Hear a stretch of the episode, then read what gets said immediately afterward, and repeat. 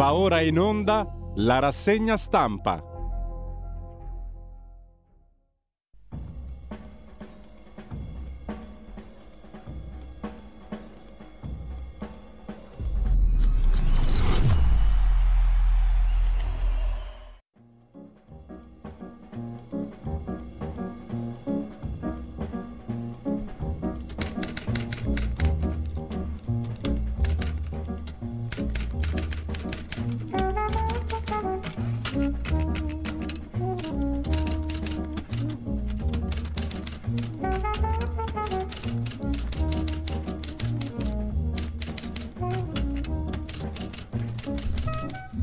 Un cordiale buongiorno a tutte le ascoltatrici e a tutti gli ascoltatori da Giulio Cainarca. Ben trovati all'appuntamento con la rassegna stampa. Sono le sette e trentadue, martedì nove maggio, radiolibertà punto net e la pagina Facebook di Radio Libertà, così avete il palinsesto di giornata. Bene o male, sotto mano, sott'occhio anzi. Vediamo subito l'agenzia ANSA, l'apertura sulla guerra in Ucraina, missili ed esplosioni a Kiev, allerta antiaerei in quattordici regioni. Sull'Ucraina venticinque missili, quindici abbattuti a Kiev. Non ci sono state vittime, detriti su una casa nella capitale. Oggi a Mosca la parata per l'anniversario della vittoria nella seconda guerra mondiale. E ancora raid notturni di Israele sulla striscia di Gaza, dodici morti, uccisi tre leader della jihad islamica, bambini tra le vittime, stato d'allerta nello Stato islamico per il rischio di razzi. Il terzo titolo per la politica interna italiana, Giorgia Meloni, ho il mandato per fare le riforme, niente Aventini, dice il Premier, che vede oggi le opposizioni sul tema delle riforme. Vedrà tra gli altri anche Conte e Schlein. Voglio fare una riforma ampiamente condivisa, ha detto la leader di Fratelli d'Italia. Confronto in salita e il P D fa notare che l'appuntamento non deve essere un modo per distrarre l'attenzione sui temi che interessano le persone, lavoro, sanità. P N R R, un operaio armocromista dona a Schlein una giacca blu di Fincantieri, quale miglior colore del blu dei lavoratori. Schlein sorride e indossa. E von der Leyen oggi a Kiev per la giornata dell'Europa. La Presidente della Commissione Europea sarà in Ucraina a Kiev per incontrare il Presidente Zelensky e riaffermare l'incrollabile sostegno dell'Unione Europea nei confronti dell'Ucraina. trent'anni fa l'anatema di Giovanni Paolo secondo contro la mafia: convertitevi, un giorno verrà il giudizio di Dio, disse Papa Giovanni Paolo secondo a Mazzara. Poi Carlo Fuortes, amministratore delegato della RAI, si è dimesso. Salvini dice è una libera scelta, insorge l'opposizione, indiscrezioni, si va verso Sergio, nuovo amministratore delegato, e Rossi, uomo di Giorgia Meloni, direttore generale. Lo strappo dell'Unione Europea con Israele, cancellato l'evento con Ben Gvir, le sue opinioni contraddicono i valori dell'Europa e la motivazione europea, e il ministro israeliano leader dell'estrema destra risponde che è una vergogna che l'Unione Europea mi tappi la bocca. Intanto Israele autorizza il primo latte coltivato. In Italia è polemica. Per il premier Netanyahu è una pietra miliare nello sviluppo tecnologico. Un coro di no da Coldiretti e Assolatte. Tornando all'Italia, il Ministero dell'Economia e delle Finanze lancia il nuovo buono del Tesoro. Si chiama Valore, pensato per i risparmiatori. Una nuova famiglia di titoli di Stato pensata per il piccolo risparmiatore. Il nuovo titolo, della durata di quattro anni, sarà collocato dal cinque al nove giugno e non sono previsti riparti. Primo sì al ponte sullo stretto, ora il testo va in aula alla Camera. Il sottosegretario Rixi dice per l'infrastruttura il costo complessivo è di tredici miliardi e mezzo. Michela Murgia si rasa i capelli, è caduto il primo ciuffo. La scrittrice, che ha rivelato di avere un cancro in fase avanzata, ha detto che sembra una festa, ma con gli amici, mio figlio e il sole di fuori, cos'altro poteva essere? Ho ucciso mia figlia Jessica, parla Taulant Malaji, panettiere albanese quarantacinquenne che ieri a Torre Maggiore, Foggia, ha ucciso la figlia sedicenne e il suo vicino e ha rilasciato dichiarazioni spontanee ammettendo il duplice omicidio. Il piccolo si è salvato perché si è nascosto dietro il divano. Il caso Cottarelli scuote il P D, il sindaco di Milano Sala ha detto non è un bel segnale che Cottarelli si sia dimesso. e nella Juve, intesa come la squadra di calcio, comportamenti non corretti sistematici. Sono le motivazioni della sentenza del Collegio di Garanzia sul ricorso della Juve. La motivazione della Corte della Federazione Italiana Gioco Calcio è carente, dice la Juve, ma si becca uno schiaffo. Caro affitti per gli universitari, la ministra Bernini vara un gruppo di lavoro. Occorre valutare il valore medio di un posto letto. Taglio dei costi del quindici per cento, spuntano tende anche davanti alla Sapienza di Roma. L'Italia a tendopoli è una bella metafora, anche corretta, diciamo, per lo stato del paese. Mentre Giorgia Meloni ha detto che celebrare il Senato significa ricordare le nostre radici, con Gianni Morandi alla presenza di Mattarella alla commemorazione della prima seduta del millenovecentoquarantotto. Infine una notizia che riguarda l'immigrazione, una sentenza della Corte Costituzionale, permesso di soggiorno sia al rinnovo se il reato è lieve. Lo vediamo subito in dettaglio. Non può essere automaticamente respinta la richiesta di rinnovo del permesso di soggiorno per motivi di lavoro in caso di condanna dello straniero per alcuni fatti di lieve entità. Cosa volete che sia, insomma, dice la Corte Costituzionale. Nulla osta al rinnovo del permesso di soggiorno per lo straniero che è stato condannato per reati di lieve entità. Siamo in Italia. La decisione sul rinnovo spetta al questore, che dovrà valutare la pericolosità sociale del richiedente prima di negare il permesso. Lo ha stabilito la Corte Costituzionale con una sentenza, relatrice Maria Rosaria San Giorgio, che ha dichiarato la illegittimità costituzionale di alcuni articoli del decreto legislativo duecentottantasei del novantotto, Turco-Napolitano, siamo da quelle parti, il testo unico sugli stranieri, nella parte in cui erano dei fascistoni anche loro, Napolitano, inteso come il futuro presidente della Repubblica, e Livia Turco, comunque esponente del P D, P C P D S, nella parte in cui ricomprendono appunto gli articoli del novantotto, della Turco-Napolitano, nella parte in cui ricomprendono tra le ipotesi di condanna che impediscono automaticamente il rinnovo del permesso di soggiorno per lavoro anche quelle per il reato di piccolo spaccio, cosa volete che sia, e vendita di merci contraffatte. Chiudiamo due occhi, senza prevedere che l'autorità competente verifichi in concreto la pericolosità sociale del richiedente, il rinnovo del permesso di soggiorno. Ci è voluto qualche anno, perché dal novantotto abbiamo deciso oggi, hanno deciso oggi, comunque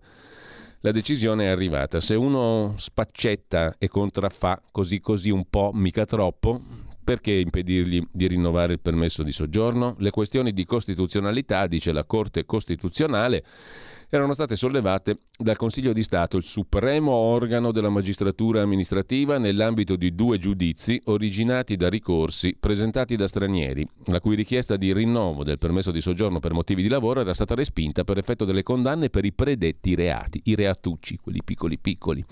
Nella motivazione la Corte ha chiarito, in linea con svariate pronunce, in sintonia con la C E D U, la Corte Europea dei Diritti dell'Uomo, che il legislatore è bensì, attenzione al bensì, titolare di un'ampia discrezionalità nella regolamentazione dell'ingresso e del soggiorno degli stranieri in Italia. Tuttavia, ed è più importante il tuttavia, entro il limite di un ragionevole e proporzionato bilanciamento dei diritti e degli interessi coinvolti.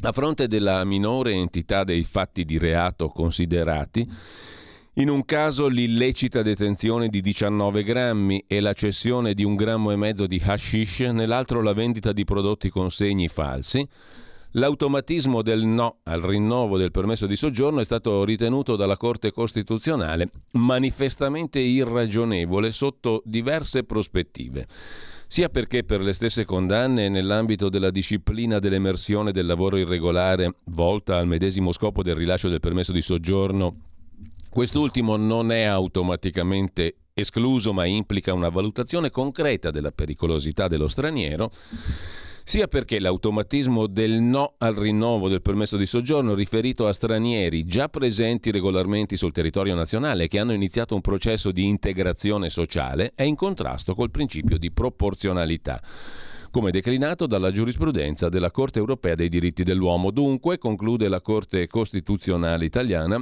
può verificarsi che la condanna nei casi considerati non è tale da comportare un giudizio di pericolosità riferito alla persona del reo per varie ragioni: la lieve entità, le circostanze del fatto, il tempo trascorso dalla commissione del reatuccio, il livello di integrazione sociale nel frattempo raggiunto. Pertanto risulta necessario che nell'esaminare la domanda di rinnovo del permesso di soggiorno l'autorità amministrativa, indica la sentenza, apprezzi tali elementi per evitare che la sua valutazione si traduca in un giudizio astratto e lesivo dei diritti garantiti dall'articolo otto della Corte Europea dei diritti dell'uomo.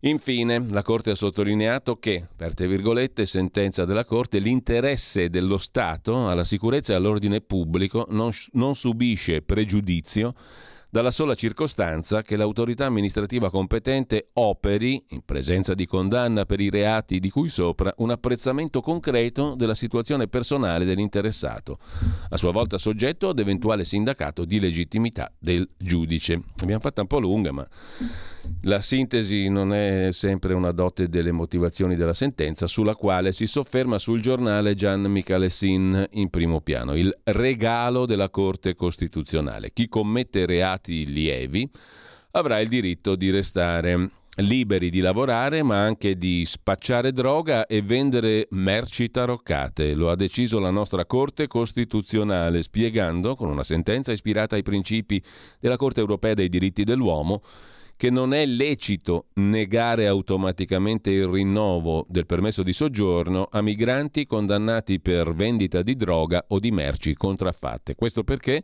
una condanna penale ricevuta in passato non è sufficiente a definire la pericolosità oggi di un soggetto. In pratica un altro autogol, scrive Micalessin, nel nome dell'accoglienza. Il tutto mentre il governo si trova ad affrontare uno dei momenti più difficili nella storia delle migrazioni, con oltre quarantaquattromila arrivi da inizio anno e gravi riflessi sull'ordine pubblico. Come si è arrivati a una decisione così autolesionista, scrive Gian Micalessin sul giornale. Per capirlo bisogna guardare da una parte ai casi di due migranti condannati per spaccio e vendita di marchi falsi, dall'altra alla sentenza della Corte Europea dei diritti dell'uomo a cui si è ispirata la Corte Costituzionale italiana. Partiamo dai reati. Nel primo caso il permesso di lavoro era stato revocato a un migrante fermato mentre stava vendendo una dose da un grammo e mezzo di hashish e trovato in possesso di altri diciannove grammi nel corso della perquisizione. Nel secondo caso la revoca interessava un Vukumpra pizzicato mentre vendeva prodotti a marchio contraffatto. La questione di costituzionalità a quel punto era stata sollevata dal Consiglio di Stato, che aveva sottoposto entrambi i casi ai giudici della Corte Costituzionale. La sentenza depositata ieri, firmata dalla relatrice Maria Rosaria San Giorgio, ha dichiarato l'illegittimità costituzionale degli articoli del testo unico sugli stranieri del novantotto. In base a quel testo, il cosiddetto piccolo spaccio e la vendita di merci contraffatte erano inserite tra i reati che impediscono il rinnovo automatico del permesso di soggiorno per lavoro. Un bel lavoro, ma tanto per rendere ancora più ingestibile la gestione dei migranti, la Consulta ha anche dettato i principi a cui dovranno ispirarsi i questori di polizia chiamati a valutare la pericolosità sociale di uno spacciatore o di un venditore di prodotti falsi. Da oggi, prima di dire no al permesso di lavoro a un migrante schedato, il questore dovrà soppesare le entità e le circostanze del fatto, il tempo trascorso dalla sua commissione e il livello di integrazione sociale raggiunto dal colpevole. Questo dice la Corte Costituzionale per evitare che la valutazione si traduca in un giudizio astratto e perciò solo lesivo dei diritti garantiti dalla Corte Europea diritti dell'uomo. Insomma, conclude Gian Micalessin, chi vende droga ma si fa trovare con poca roba addosso può continuare a lavorare di giorno e arrotondare a colpi di Maria la sera. Lo stesso vale per chi si è fatto beccare una volta ma poi è sfuggito per molto tempo ai controlli e anche aver messo su casa e famiglia, magari coi proventi di hashish e marijuana, è un segno di integrazione sociale che impone di ignorare eventuali reati commessi da un migrante, concedendogli di continuare a soggiornare e lavorare nel nostro paese. Ad arretta alla Corte Costituzionale, conclude Micalessin, la nuova giurisprudenza eviterà che l'automatica cancellazione del permesso di soggiorno incida in modo sproporzionato sui diritti fondamentali degli stranieri, dimenticando e ridimensionando però il diritto alla sicurezza della popolazione italiana. Così sul giornale. Intanto la commissaria europea ehm, agli affari interni, ovvero la commissaria Ylva Johansson, ha detto che l'Italia sta gestendo bene i flussi, ma lo vediamo dopo. E sul giornale, subito dopo l'articolo di Gian Micalessin, c'è un'intervista ad Attilio Fontana, il presidente della giunta regionale lombarda, sulla questione sicurezza. Finalmente la sinistra si è accorta che esiste un allarme criminalità, ma quando lo lanciamo noi siamo razzisti. Bisogna inviare i militari per rafforzare la percezione di sicurezza. Intere zone di Milano e Roma rischiano di essere fuori controllo. Accoglienza, la solidarietà non è certo far venire tutti qui senza casa né lavoro, dice Attilio Fontana. Mentre la commissaria europea agli affari interni, ovvero Ylva Johansson, approva l'istituzione dello stato di emergenza da parte del governo Meloni sull'immigrazione e dice che l'Italia sta gestendo molto bene i flussi di migranti, cioè sta accogliendo ottimamente. Con la Tunisia abbiamo un ottimo accordo. L'Italia è sottoposta a un'enorme pressione migratoria e la sta gestendo piuttosto bene, ha detto la commissaria europea agli affari interni Ylva Johansson, lo riporta anche Euronews, che intervista la commissaria sullo scontro tra Francia e Italia dopo le dichiarazioni del ministro dell'Interno Darmanin. Intanto in Germania, ci racconta su Italia Oggi, pagina undici, Roberto Giardina, la questione profughi è come in Italia. Solo il quindici per cento degli immigrati ha diritto a rimanere, ma chi entra finisce per restare lì per sempre. Il costo della loro accoglienza sta diventando sempre più alto. Gli italiani, specie i politici, ostinano in Europa a puntare su quelli che chiamano i cugini francesi e si sorprendono quando dalla Francia arrivano attacchi, critiche e insulti, come le dichiarazioni del ministro degli interni Darmanin contro il governo Meloni di non saper affrontare l'emergenza profughi. Reagiamo indignati, scrive Giardina. Il ministro degli esteri italiani annulla la visita in Francia.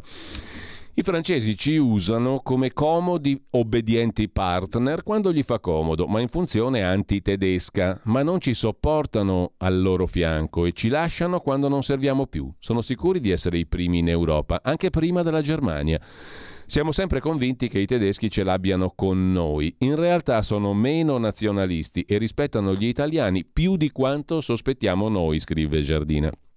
Naturalmente, come tutti, anche loro badano ai propri interessi über alles. Non parliamo di libe o di amore, ma ci converrebbe cercare di stare più a fianco di Berlino che di Parigi, scrive Giardina. Ma intanto, a proposito di migranti, sentite come li trattano in altre parti del mondo. Centinaia di migranti cambogiani arrestati e torturati in Tailandia, in Thailandia, dove si va a fare delle ottime vacanze. Sono almeno ottocento quelli detenuti il mese scorso, racconta asianews punto it, perché considerati irregolari in base alle leggi sull'immigrazione. Altro che Corte Costituzionale italiana. O N G e attivisti denunciano maltrattamenti e violazioni gravi dei diritti, la debolezza di Phnom Penh nei confronti del vicino da cui dipende sul piano economico e la ripresa delle migrazioni post-Covid, affrontate col pugno che dire duro e dire poco, arresti e torture. In Thailandia contro i migranti cambogiani. E in Texas, fine settimana di sangue, scrive Avvenire, e odio contro gli immigrati. Otto persone sono state uccise a colpi di fucile d'assalto da un uomo con simpatie neonaziste. Altre otto persone falciate all'esterno di un centro cattolico, fa sedici, da un'auto alla cui guida c'era un cittadino con trascorsi razzisti. trecentonovantatré i milioni di armi presenti negli Stati Uniti nelle mani di civili, escludendo le forze armate, scrive Avvenire. Su Tempi, invece, siamo in Afghanistan. A proposito di violenze, almeno quattrocento persone fustigate o lapidate dall'agosto del ventuno, scrive Leone Grotti su tempi punto it. Secondo l'ultimo rapporto dell'ONU sul paese, i talebani sono tornati ad applicare a pieno regime i dettami più violenti della Sharia. Le esecuzioni pubbliche avvengono allo stadio davanti alla folla. Vedete la fotografia di una donna bastonata da un talebano, anzi presa a spade, non osiamo immaginare il seguito. Mentre un sondaggio ci riporta in Germania, su scenari economici punto it, la maggioranza dei tedeschi è contro l'immigrazione di massa. In Lombardia allarme sicurezza, l'affondo del già citato presidente Fontana. Il governatore lombardo chiede più militari, scrive anche Avvenire in cronaca di Milano e Lombardia, e attacca il centrosinistra. Fontana parla di situazione preoccupante, quella dell'ordine pubblico e della sicurezza a Milano e in Lombardia. Se ne fossero accorti un po' prima, anche ascoltandoci, dice Fontana. Controbatte il sindaco Sala, non abbiamo mai nascosto la polvere sotto al tappeto, stiamo assumendo vigili e non mi sembra che il governo invece stia mandando agenti, dice il sindaco di Milano. Su un'altra questione, il fronte di guerra russo-ucraino, vi segnalo un paio di articoli. Il primo, quello di Gianandrea Gaiani, direttore di analisi difesa punto it, sulla nuova bussola quotidiana. In Donbass avanzano i russi, stiamo ancora aspettando l'offensiva ucraina. La... La cittadina di Bakhmut è quasi interamente in mano russa, non ci sono prove della mancanza di munizioni denunciata dal comandante della brigata Wagner Prigozhin. Oggi le celebrazioni per la vittoria sovietica nella seconda guerra mondiale. Intanto i russi attendono la controffensiva ucraina, sulla quale permangono dubbi. Lo stesso Gianandrea Gaiani è intervistato dal sussidiario punto net. Gli Stati Uniti non possono permettersi la pace, sarebbe la vittoria della Cina, secondo Gaiani. Il video di Prigozhin, brigata Wagner, il balletto con Kadyrov sono sceneggiate. Nessuno critica Putin. Kissinger prevede negoziati grazie ai cinesi, ma per gli Stati Uniti sarebbe uno smacco. A proposito di Kissinger, sulla stampa, a pagina diciotto, trovate la trascrizione dell'intervista a Kissinger trasmessa dalla C B S statunitense. L'ex segretario di Stato compie cento anni. Se gli Stati Uniti difendono Taiwan sarà guerra. Impossibile non parlare con Putin e Xi Jinping. La Cina ora negozia, il conflitto in Ucraina terminerà entro l'anno, l'intelligenza artificiale provocherà il riarmo, quindi va limitata come è stato fatto con le testate nucleari. Ucraina, il ruolo di Pechino porterà presto all'avvio di trattative tra Mosca e Kiev, prevede Kissinger. Guerra fredda, in questi settantacinque anni siamo tutti riusciti a evitare il ricorso alle armi atomiche, ottimo risultato, impossibile non parlare con Putin e Xi Jinping. Cambiando argomento, tornando all'Italia in chiave europea, però, la questione del P N R R. A Roma arrivano gli ispettori dell'Unione Europea per verificare le riforme. Sui fondi è scontro tra Fitto e De Luca. Da Bruxelles non arriva il via libera alla terza tranche da venti miliardi del P N R R. Dubbi sulla governance. Il governo continua a trattare, scrive La Stampa, ma sale il rischio che all'Italia non arrivi nulla per tutto il duemilaventitré. Mentre ci sono trecentoquattromila prime case che sono finite all'asta, racconta Avvenire, pagina undici. Un milione le famiglie sovraindebitate. Associazioni e esperti denunciano l'incubo delle cartolarizzazioni. Si specula sui cosiddetti crediti deteriorati e si finisce per mettere in ginocchio il ceto medio. Crediti deteriorati come chiave per individuare una speculazione unica in Europa che sta rovinando più di un milione di famiglie italiane che si sono indebitate per acquistare la prima casa e le piccole imprese.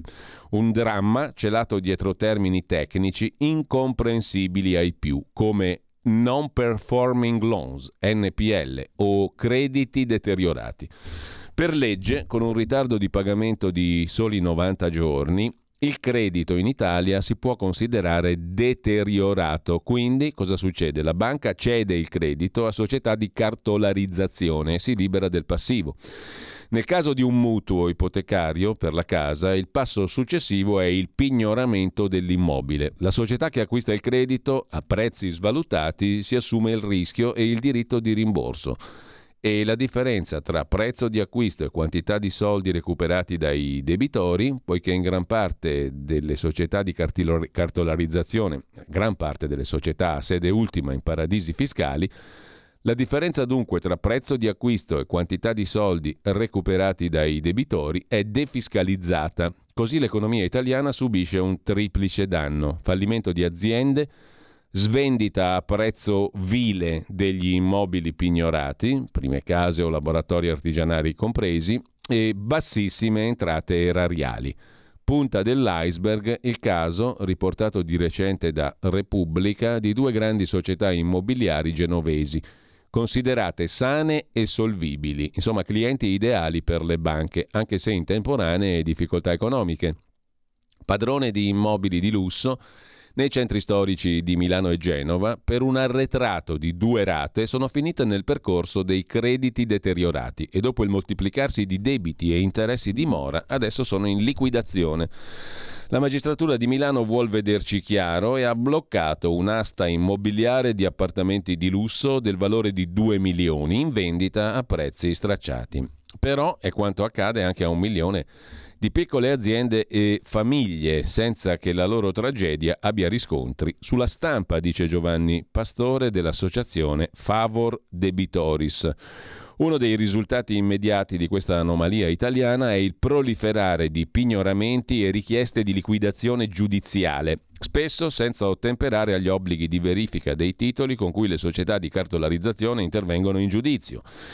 La Corte di Giustizia europea è intervenuta per sottolineare la necessità di un controllo preventivo e puntuale dei titoli di credito e delle eventuali anomalie per evitare vessazioni al consumatore. Il criminologo Giacomo Di Gennaro e Giovanni Pastore, appunto, con il contributo dell'avvocato Pasquale Riccio, hanno elaborato ricerche sulle cartolarizzazioni dei debiti di famiglie e imprese. L'ultimo studio rileva trecentoquattromila prime case di famiglia all'asta o in procinto di esserlo. Un esercito di case stanno per essere vendute a prezzo vile. Il valore dei crediti deteriorati è trecentocinquanta miliardi, di cui novanta in banca e duecentosessanta cartolarizzati. Ben duecentonovanta miliardi sono a carico delle aziende, sessanta miliardi delle famiglie. Della quota in capo alle famiglie di crediti inesigibili o potenzialmente tali, oltre venticinque miliardi sono a carico di famiglie produttrici, cioè microaziende o imprese familiari, mentre cinque virgola sei è il debito per consumi. ventinove miliardi è il totale dei mutui che le famiglie non riescono a rimborsare. Gli studiosi calcolano che verranno ricavati centoventicinque miliardi dal recupero delle cartolarizzazioni, con un utile di sessantadue miliardi e mezzo di euro che in gran parte sarà trasferito esentasse nei paradisi fiscali. Della anomala situazione italiana si è occupato l'osservatorio sul sovraindebitamento dell'Università Cattolica su impulso del prorettore dell'epoca Sciarrone Alibrandi, sottosegretario Vaticano all'istruzione. Del tavolo fa parte anche il docente dell'Università Cattolica Aldo Angelo Dolmetta, già magistrato presso la Cassazione. Mentre a proposito di case, segnalo due articoli sulla Verità e su Libero. Il primo, quello di Claudio Antonelli, in primo piano sulla Verità di stamani. Il sindaco Sala mette nel mirino la casa. La sceneggiata delle tende serve a questo? Minaccia la proprietà privata per stangare gli affitti brevi. Invece di procedere contro le occupazioni, il Comune di Milano vuole estendere il modello Venezia. Un'altra batosta sul mattone.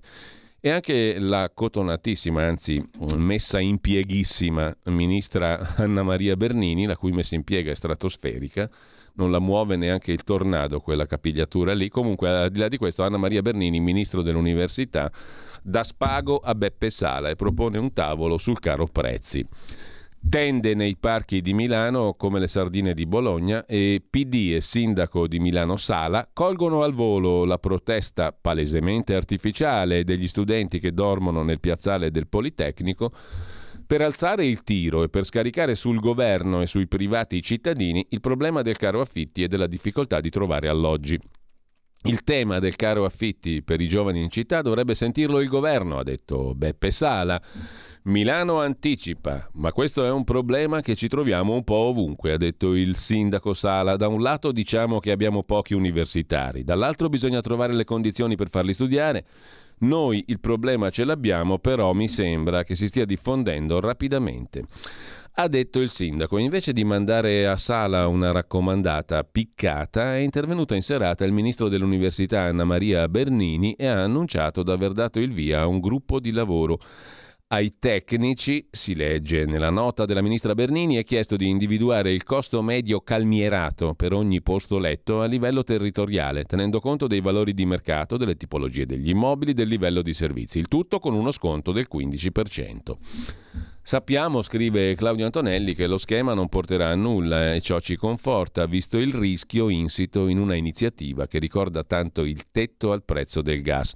Purtroppo tale posizione del governo sembra favorire un'altra follia che cova sotto gli scranni dei sindaci. Riguarda un intervento sulla questione degli affitti brevi, ha detto sempre ieri Beppe Sala. Così In Laguna si copia il modello Venezia. Grazie all'emendamento Pellicani al decreto aiuti, Venezia ha introdotto una norma per limitare gli affitti brevi, saranno consentiti soltanto per centoventi giorni all'anno. Oltre, i bed and breakfast saranno considerati attività imprenditoriale a tutti gli effetti con relativa tassazione. L'attacco del P D alla casa è al centro anche della prima pagina di Libero. Intanto, tornando brevemente alla verità, dimenticavo di citare anche pagina cinque, dove Fabio Amendolara si occupa di Milano, che nel frattempo, casa non casa, tende, Politecnico e proteste di studenti, è sempre più violenta, e anche il sindaco ora deve ammetterlo. Domani l'incontro fra il ministro Piantedosi e il sindaco di Milano, che dice mai nascosto la polvere sotto il tappeto. Comunque, tornando alla casa, lo scippo del mattone, titola Oggi Libero in prima pagina, l'articolo di Francesco Storace. I sindaci del P D e la Schlein lanciano la campagna contro i proprietari, vogliono requisire gli immobili sfitti e impedire gli affitti brevi nelle grandi città. Addio ai nostri investimenti, scrive Libero. Mentre Giorgia Meloni dice voglio riforme condivise ma andremo avanti anche da solo. Attenzione, c'è un innocente in galera, scrive Pietro Senaldi, una perizia ha scagionato l'orsa. Tocca chiedere scusa all'orsa J J quattro. Se la perizia veterinaria mostrata dal suo avvocato sul corpo di Andrea Papi dice il vero, non è stata lei ad aggredire e uccidere il giovane podista nei boschi del Trentino il cinque aprile scorso. Mentre Vittorio Feltri scrive fidatevi, l'asino è più intelligente dei giornalisti. Ieri otto maggio, all'insaputa della plebe, si celebrava la giornata mondiale dell'asino. Nel frattempo Salvini citofonò ai veri spacciatori, tutti condannati dopo anni di sfottò a Bologna, ma ci arriviamo più tardi. Per quanto concerne la casa, requisizione è la nuova parola d'ordine, scrive su Libero Francesco Storace. Forse nuova proprio no, perché riemerge l'antico frasario nel vocabolario di Elly Schlein. Chi ha una casa di proprietà, e maledizione se ce l'ha sfitta, è individuato di nuovo come nemico da questa sinistra estremista. I sacrifici fatti tuoi, roba tua, ce la prendiamo noi. Minaccia alla proprietà, denuncia Libero, attacco alla casa, il P D di Elly Schlein punta a requisire gli immobili sfitti. La segretaria del P D ha rilanciato il suo programma intermediazione pubblica per recuperare al mercato delle locazioni gli alloggi dei privati. Sono i soliti compagni, scrive Libero, che intervista con Tommaso Montesano anche Giorgio Spaziani Testa, presidente di Confedilizia. Il mercato ha le sue regole e lo Stato stia fuori. Non servono altre restrizioni, il pubblico pensi al suo patrimonio mal gestito, dice Spaziani Testa. L'esproprio P D. Elly Schlein vuole che lo Stato faccia cose che non deve fare. Se il pubblico, Stato, regioni o comuni, dice eh, il presidente della Confedilizia, se il pubblico, tra case vuote o lasciate a inquilini morosi non mandati via, alloggi occupati abusivamente o abbandonati per inefficienza, gestisse meglio il suo patrimonio immobiliare, il problema sarebbe risolto. Della questione poi parla oggi pomeriggio anche la trasmissione di Alessandra Mori qui su Radiolibertà dalle sedici alle diciassette. Si parla proprio di questa questione, del caso che ha fatto rumore a Milano, della ragazza in tenda e il caro affitti, con due assessori, un assessore in regione Lombardia alla casa e all'housing sociale e l'assessore all'urbanistica e alle politiche abitative della regione Lazio. Due assessori regionali nella trasmissione appunto Pop Economia Rumore dalle sedici alle diciassette con Alessandra Mori questo pomeriggio. Intanto, tornando a Libero, i sindaci vogliono limitare anche il diritto di affittare, così come raccontava la verità poco fa. Sala, Nardella e Lepore non cambiano mai, questi compagnucci puntano a fissare un limite per i contratti brevi nelle città da loro amministrate. Così facendo non freneranno la domanda, favoriranno solo l'evasione. Per quanto concerne invece ancora la verità, vi segnalo pure un altro articolo di prima pagina. Giacomo Amadori e François de Tonquedè che si occupano del presidente uscente dell'Inps Pasquale Tridico. Le promozioni d'oro prima dell'addio. Una raffica di avanzamenti e di promozioni decise dal presidente commissariato dell'Inps, che mette a gara i servizi informatici dell'Inps con un superappalto da un miliardo.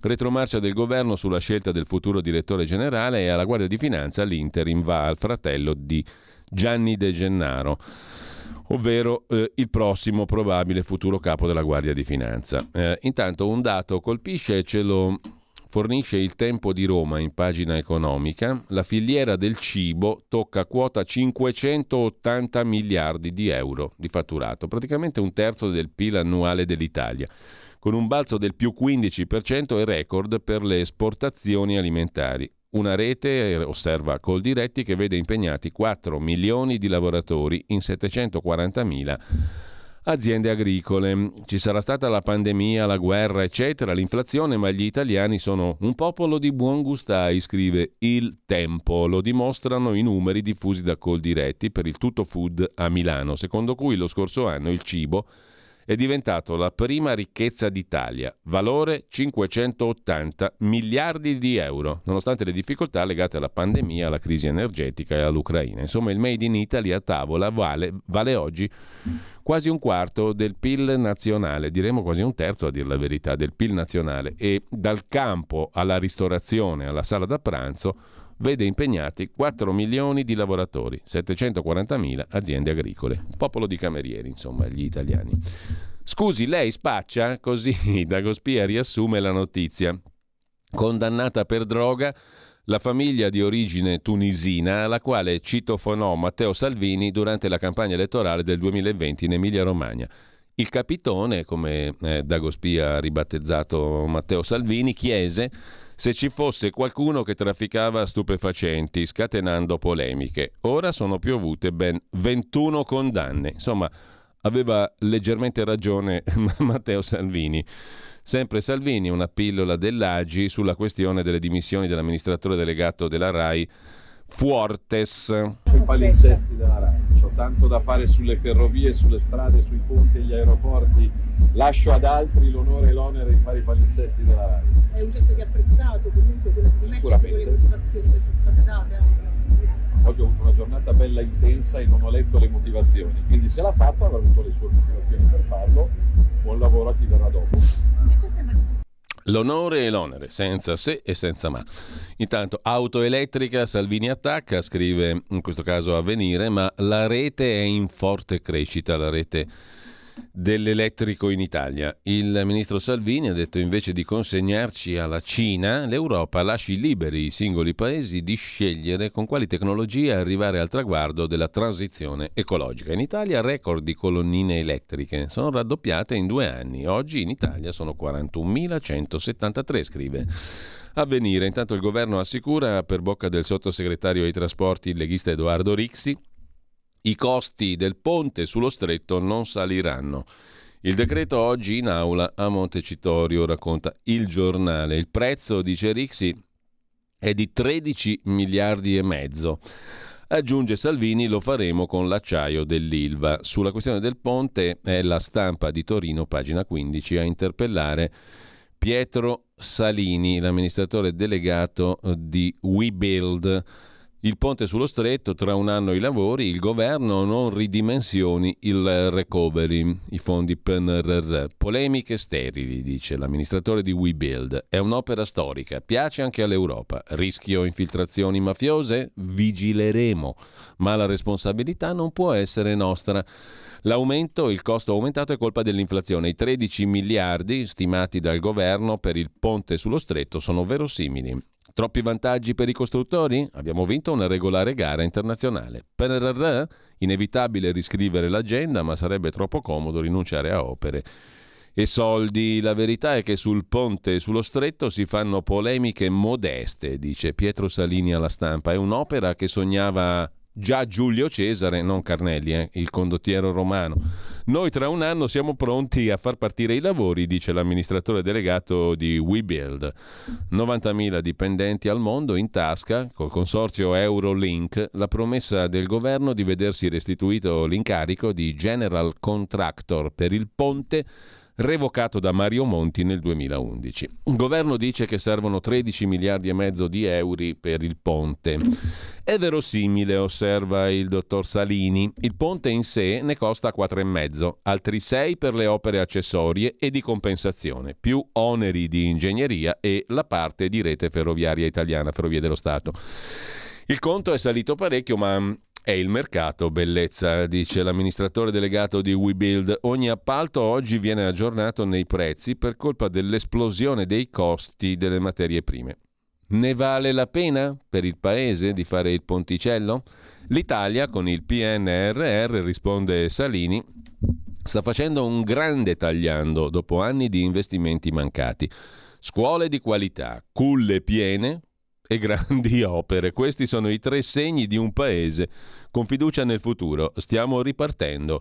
Chi mette in dubbio l'utilità del ponte disconosce il valore di un progetto storico e sostenuto a livello internazionale, in primis dall'Unione Europea, a cui il governo potrà chiedere altre risorse. Non è un progettino infilato di nascosto, spiega il dottor Salini. Secondo l'anticorruzione conviene soprattutto alle imprese, progetto troppo sbilanciato a favore dei privati, dice l'autorità anticorruzione. Intanto, risponde Salini, a me piacerebbe che l'anticorruzione cambiasse nome, non ha eguali nel mondo, ovunque ci sono autorità per le opere pubbliche, non contro la corruzione. Che l'Italia abbia qualche problema specifico con la corruzione e la criminalità, anche organizzata certamente, ma ci sono anche centomila imprese e seicentomila posti di lavoro persi negli ultimi anni nel nostro settore. Non vedo tutti questi ladri in giro, dice Salini. Infiltrazioni mafiose no. Rispetteremo come sempre ogni regola, collaboreremo con le autorità, faremo i controlli che tra l'altro nel nostro settore sono ben più rigorosi che in altri, però mi lasci dire che ci sono magistratura e forze dell'ordine a fare questo lavoro, la responsabilità non può essere nostra. Progetto sbilanciato a favore dei privati, abbiamo vinto una gara internazionale, obietta Salini, con tutte le garanzie e le tutele di legge a favore della pubblica amministrazione. Ritirerete la vostra richiesta di settecento milioni di euro di danni per la revoca che decise all'epoca il governo Monti? Noi abbiamo rilevato un'impresa, Impregilo, che aveva vinto una gara.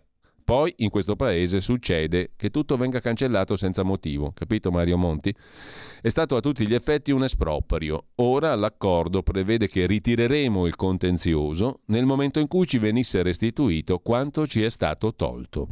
Progetto a una campata? Quel progetto è il risultato di molti soldi spesi e del lavoro di tanti professionisti. Sono state studiate tutte le alternative, questa è l'unica fattibile. Ipotesi come il tunnel sono ridicole tecnicamente.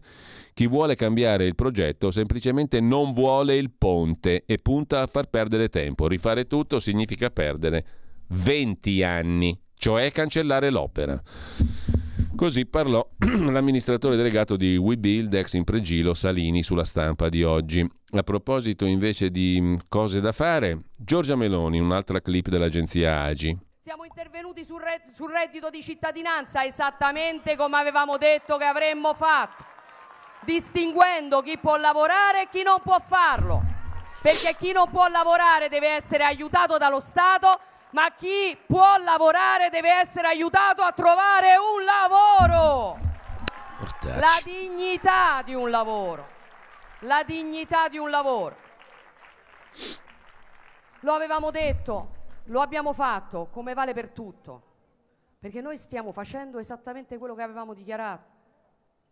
E anche questo è un modo di dimostrare che si poteva fare. Così Giorgia Meloni, pillola dell'Agi. Per quanto riguarda invece il discorso dell'amministratore delegato Fuortes, c'è un pezzo interessante di Gennaro Davarzi, come il salame, ma è uno pseudonimo ovviamente, su il sussidiario punto net. Buono il salame di Varzi, eh, detto per inciso. Comunque, dietro le dimissioni di Fuortes, l'amministratore delegato, il tanghero come lo chiamava Marco Travaglio per via del cognome un po' argentinizzante, la trattativa separata Meloni-Conte. Vuoi vedere che la Ducetta è d'accordo con Giuseppi? Niente da fare per Fuortes, ha resistito a lungo, poi ha mollato. Conte sta negoziando con la Meloni, ecco le poltrone, gli obiettivi della trattativa, ci spiega il cultore del salame di Varzi, Gennaro Davarzi, sul sussidiario punto net. Quasi sempre quello che accade in RAI ha un valore per la politica del paese. Le dimissioni di Carlo Fuortes hanno questo significato. Fuortes ha resistito per diversi mesi, spinto da un rapporto diretto con la Presidente del Consiglio, cercando di superare le forti opposizioni interne. Facendo leva sui discreti risultati di gestione, l'amministratore delegato ha creduto di poter accrescere il suo potere di interdizione per ottenere dal governo un incarico di prestigio, magari a Napoli, appunto, al San Carlo. Ma oggi dichiara: il mio futuro professionale è di nessuna importanza e non può costituire oggetto di trattativa. La norma che disarciona diversi sovrintendenti dei principali teatri lirici del paese, dalla Scala di Milano al San Carlo di Napoli, rappresenta solo un'evidente lucciola per lanterne, visto che in nessun caso l'applicazione della norma troverà facile attuazione. Preso atto dell'impraticabilità di avere un altro cadreghino, un altro incarico pubblico, non c'è altra scelta per l'ormai ex amministratore della RAI, Carlo Fuortes, che provare a mettersi sul mercato. Fuortes attacca e difende il suo operato. Ha precisato che nel primo anno di lavoro del nuovo Consiglio di amministrazione col governo Draghi, il C D A della RAI ha raggiunto grandi risultati per la RAI. Solo alcuni: nuovi programmi, palinsesti, evidente rilancio di RAI due, trasformazione organizzativa per generi, un piano immobiliare strategico, un rilevante potenziamento di RAI Play e dell'offerta digitale. Eh, ma se è così, allora cosa ha fatto precipitare la situazione? Scrive Gennaro Davarzi sul sussidiario punto net. Sembra che quello che Fuortes non ha contemplato è la disinvoltura con cui il Movimento cinque Stelle di Giuseppe Conte sta stringendo accordi con Giorgia Meloni, con lo scopo principale di contrastare il recupero di consenso del P D di Elly Schlein, che ha goduto in questi mesi di forte sostegno della stampa e della tivù pubblica. Così Giuseppe Conte tenta di correre ai ripari, provando a mettere le mani sul T G uno e a negoziare col governo separatamente dal resto dell'opposizione. Tassello chiave dello scenario: la presidenza della Commissione di Vigilanza RAI affidata a Barbara Floridia, fedele a Giuseppe Conte, senatrice storica del Movimento cinque Stelle. Il primo a sospettare di questa strategia grillina è stato Matteo Renzi, che ha avvertito come sia ormai chiaro che se il governo dovesse affrontare difficoltà avrebbe già a disposizione l'aiuto niente meno che di Conte e del Movimento cinque Stelle. Accusa non di poco conto, a cui però nessuno ha replicato dai cinque Stelle. Intanto in RAI si scaldano i motori, si preparano gli scatoloni. Esponenti storici, Fratelli d'Italia e Lega assaporano la loro occasione. Alla vigilia del momento clou dell'azienda, i palinsesti del prossimo anno, sono tanti quelli che non si sentono più al sicuro. Valga per tutti l'intervista rilasciata da mia Maria Pia Ammirati ieri a Repubblica, area P D, capo delle fiction dal duemilaventi, che assomiglia a un triste addio. Il centrodestra, prosegue l'editorialista di sussidiario punto net, tenterà di riprendersi la RAI e di aprirsi spazi nel mondo dei talk show, in gran parte monopolizzati da giornalisti di sinistra. Le europee si avvicinano e mal si sopporta la mancanza di un sostegno incondizionato alle decisioni del governo. Vedremo come tutto questo avverrà, senza far precipitare i già precari dati di ascolto e senza allontanare ancora di più la RAI da quel pubblico giovane e democratico che ascolta e guarda contenuti molto diversi da quelli prodotti dalla RAI. Sulla RAI, addio Fuortes, c'è anche un pezzo in prima pagina sul Foglio a cura di Salvatore Merlo. Nessuno probabilmente si ricorderà più quale governo ha chiuso all'Italia, ma quando accadrà tutti si ricorderanno il governo che ha chiuso la RAI. L'azienda che passa di mano come un candelotto di dinamite con la miccia sempre più corta, conti sballati, ricavi ridotti di oltre settecentodue milioni di euro negli ultimi dieci anni, processi produttivi del secolo scorso, arretratezza tecnologica, circa tredicimila dipendenti, circa millesettecento giornalisti che sono assai più dei lavoratori della First in Italia, della Fiat, chiedo scusa, in Italia. Ed è probabilmente questa la ragione per la quale a luglio del ventuno il governo Draghi chiamò come amministratore delegato il dottor Carlo Fuortes. Ci volevano idee, riforme e modernità. Preceduto com'era dalla fama di uomo che non si faceva spaventare dai sindacati, si pensava che Fuortes fosse proprio quello giusto. Tutta una mitologia. L'amministratore delegato della RAI è stato il più grande fallimento di Mario Draghi. E adesso Salvini vuole Massimo Giletti, secondo il Foglio. Meloni vuole Chiocci, Diaco, Veneziani. Fuori la RAI rossa di Augias. padre e figlia, perché c'è anche la figlia Natalia Augias da decenni in Rai. Comunque, abbonato Rai, se ti va bene vedrai Teletolkien, ma se ti va male sarà Telegiletti. Vuoi vedere che il gilettone ritorna in pompa magna con profumo di lega alla Rai?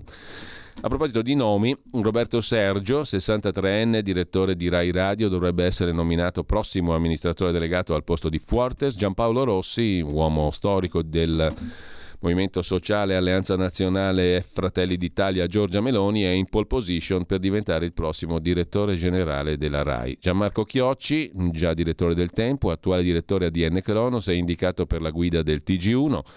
Antonio Preziosi, dal duemiladiciotto direttore di Rai Parlamento al T G due, Mario Orfeo dirige il T G tre. Fabio Fazio potrebbe lasciare la RAI, che dolore, non ha ancora rinnovato il contratto. Pino Insegno, che è grande amico di Giorgia Meloni, dovrebbe approdare alla guida di un programma sulla tivù pubblica. Al vertice adesso si attende, scrive il Corriere della Sera, dopo questa galleria di ritratti, il tandem Sergio e Rossi. Chiocci in pole position per il T G uno, la lotteria dei conduttori, eccetera, eccetera. Ci sono tutte le quote varie, come al solito in Rai, e via dicendo. Il dopo Carlo Fuortes non sarà una passeggiata. L'idea che la Rai possa reggersi senza canone, come predica il leader della Lega Salvini, farebbe tremare i polsi a qualsiasi candidato alla successione. Intanto ci sono le procedure rituali da seguire, dimissioni. L'azionista è il Ministero dell'Economia, Giancarlo Giorgetti. Eh, le dimissioni dovranno essere presentate alla Presidente del C D A, Marinella Soldi, senza essere necessariamente comunicate ai consiglieri di amministrazione. Sarà il Ministero dell'Economia, d'intesa col Governo, a reintegrare il Consiglio di amministrazione indicando un nuovo nome che passerà in Consiglio dei Ministri. Dopo un'assemblea degli azionisti, poi, il C D A ratificherà il nuovo amministratore delegato. Sarà quest'ultimo a scegliere il direttore generale. Il resto del Consiglio di amministrazione, invece, sopravviverà a Fuortes, perché così è stato deciso nella suddivisione dei pesi e contrappesi a cui il governo Meloni non si è sottratto. Staremo a vedere. Anche su Repubblica c'è la paginata classica sulla RAI. Da Fazio a Marco da Milano, le star sarebbero queste, a rischio di epurazione, compresa Lucia Annunziata, il nuovo che è avanzato. Amadeus dimezzato, il conduttore potrebbe perdere addirittura la direzione artistica di Sanremo. Nel mirino anche Lucia Annunziata, che dolore. Mentre lasciamo questo appassionantissimo capitolo, ci sono altre cadreghe, altre nomine. Guardia di Finanza, l'accordo è più vicino, il fratellino minore di De Gennaro, Gianni, l'ex capo della polizia dei servizi segreti di Leonardo Finmeccanica, rimane il favorito. Oggi avvicendamento al vertice con l'uscente Giuseppe Zaffarana, che da oggi è nuovo presidente dell'ENI, niente meno. Dal venticinque maggio del diciannove è stato comandante generale della Guardia di Finanza. Insomma, tutti quelli che fanno gli spioni, la Guardia di Finanza, i servizi segreti e compagnia bella vanno a dirigere le aziende strategiche dello Stato italiano. ENI, Leonardo Finmeccanica e compagnia cantante. Non è una novità, peraltro. Comunque, fiamme gialle, l'odierno passaggio di testimone potrebbe presto diventare una nomina a tutti gli effetti. A capo della polizia sembra ormai confermata la sostituzione di Giannini con Vittorio Pisani, catanzarese, dirigente generale di polizia, vice direttore anche lui dei servizi segreti, l'AISI, è stato nominato prefetto lo scorso febbraio.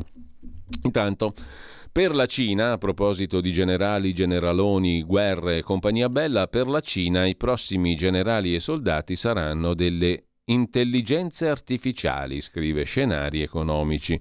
La guerra la faranno sempre di più i robot con l'intelligenza artificiale. Domanda tempi punto it. L'intelligenza artificiale, scrive Piero Vietti, farà aumentare la disoccupazione? Tanti lanciano allarmi sui robot che prenderanno il nostro posto, ma la storia insegna che i vecchi lavori che scompaiono per colpa della tecnologia vengono sostituiti da nuovi lavori che prima non c'erano. E mh, quando hanno inventato la ruota, poi ci hanno messo sopra il copertone, è nato il gommista, no? È tutto regolare. Prima non c'era il gommista nella preistoria. Comunque, controperizia scagiona i J quattro, stupore della famiglia del corridore ucciso. Questo è un lancio di agenzia Agi. La Lega Antivivisezione afferma che le impronte dei denti ritrovate sul corpo dell'uomo ucciso in Trentino, Papi, il runner, non apparterrebbero a una femmina e chiede la liberazione immediata dell'orsa. I familiari del ventiseienne prendono le distanze dalla ricostruzione e chiedono rispetto. Nel frattempo, questa è divertente, karaoke per Marco Travaglio. Manuela Moreno, la conduttrice del T G due Post su Rai due, e Marco Travaglio a Un giorno da pecora raccontano le pazze serate karaoke del direttore del Fatto Quotidiano in un ristorante romano. Il direttore del Fatto canta soprattutto Renato Zero e io, ha detto la giornalista Rai, lo accompagno facendo dei balletti. Non ci teniamo minimamente quando cantiamo, ha confermato Travaglio. Le migliori sono due attrici, Benedicta Boccoli e Fulvia Lorenzetti. È capitato che politici che c'erano nell'altra sala si siano affacciati. Il direttore del Fatto Quotidiano, Marco Travaglio, organizza ogni settimana in un ristorante romano serate karaoke.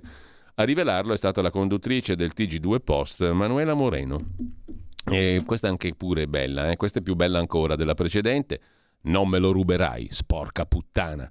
Queste sarebbero state le parole di Diana a Camilla. Siamo dalle parti di re Carlo quando ancora non era re.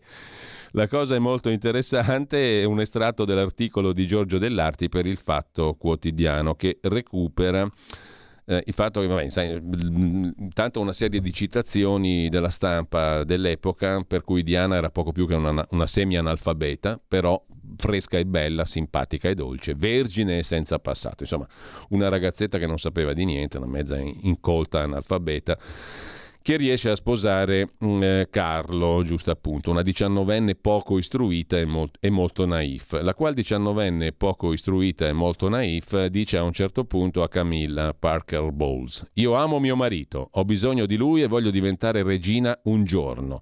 Non me lo ruberai, sporca puttana. Sono giovane, bella e ho una bella pelle, tu sei brutta e vecchia. Te l'ho già detto che sei brutta? Risponde Camilla, l'attuale regina. Ascoltami, spilungona, perché non ti vuole? Vediamo, sei fredda, sei troppo alta, sei troppo magra, hai un naso troppo lungo e dice che fai schifo a letto. Posso anche essere brutta, ma io a letto sono brava, ragazza mia, e so cosa vuole Charlie, l'attuale re. Mi piacciono le sue orecchie, tu invece lo prendi in giro. Questo sarebbe un dialogo tra Diana Spencer, Diana, quel che l'è, e Camilla Parker Bowles durante una festa, secondo una ricostruzione apparsa sulla stampa l'undici febbraio del duemilacinque. Però non è male, diciamo così. Ad ogni modo, a proposito di gossip, guardate qua, Roberto Formigoni, i pirelloni non demordono, scrive Dago Spia. Formigoni prepara da tempo il ritorno in politica e punta a candidarsi alle elezioni europee duemilaventiquattro con Fratelli d'Italia. Sponsor dell'operazione Ignazio La Russa, ma come piano B il Celeste si tiene aperta la porta di Forza Italia. L'ex governatore lombardo finisce di scontare la sua pena di cinque anni e dieci mesi per la vicenda Maugeri-San Raffaele in autunno e allora torna candidabile. La Russa ha smentito, la notizia è priva di fondamento. Noi però a questo punto, visto che stiamo parlando di di cabaret, andiamo direttamente a un pezzo fortissimo di oggi, eh, ovvero a una fantastica, bombastica intervista. Eh, adesso ci arriviamo un attimo solo, eh, al mitico, ineguagliabile, straordinario Giorgio Bracardi. Prepariamo una clip naturalmente ad Arbore tutto, a me quasi nulla. A novanta anni resto giovane, come i miei slogan. Malik Malouk era il personaggio che pure quello va recuperato, come i miei slogan. Che delusione la Rai, dice il grandissimo, l'immenso Giorgio Bracardi, che ha compiuto novanta anni pochi giorni fa, lo scorso tre maggio. È stato uno dei grandi protagonisti di Alto Gradimento con Renzo Arbore. Ve lo ricordate? Ermanno Catenacci? Io sono Ermanno Catenacci! Eh beh, chi è Ermanno? Ma come? Ma lei non si ricorda perché non era coronata! Quando? E eh, quando? Quando c'era lui! Ma lui chi? Ma insomma... È il duce del fascismo! Quando c'era lui! Eh, ma cosa vede? Quando c'era lui era che non si scherzava bene! A parte che quando c'era lui era tutto più allegro, più ottimista! Eh, quando c'era lui non si scherzava mica, eh! Sempre, sempre uno sbattere dei tacchi! Tic tac, tic tac, tic tac! Adorate da qua, adorate da là, adorate da su, adorate da giù! E lui sempre in mezzo, granitico, che dava a disposizione alla velocità del fulmine! Tu fai questo, tu fai quell'altro, tu vai da qua, tu vai da là! Eh, convocava, scriveva, parlava, telefonava, faceva tutto lui! Eh, insomma, era un momento che ti veniva un groppo alla gola, non si sa parlare! Eh, e insomma, lui stava sempre lì, sempre con controllare, sempre a guardare, lui non gli sfuggiva niente, sempre alla velocità del fulmine. Tu fammi vedere cosa hai fatto, fammi vedere cosa andrei a fare, fammi vedere cosa c'è dentro le mani, fammi vedere cosa c'è dentro la saccoccia. Brutto sporcaccione, tu ce l'ho cerchiato, cosa hai fatto ieri sera? Cioè sì, no, no, aspetta, poi che paurezza si faceva. Tu stai zitto, parla quando pissano le galline!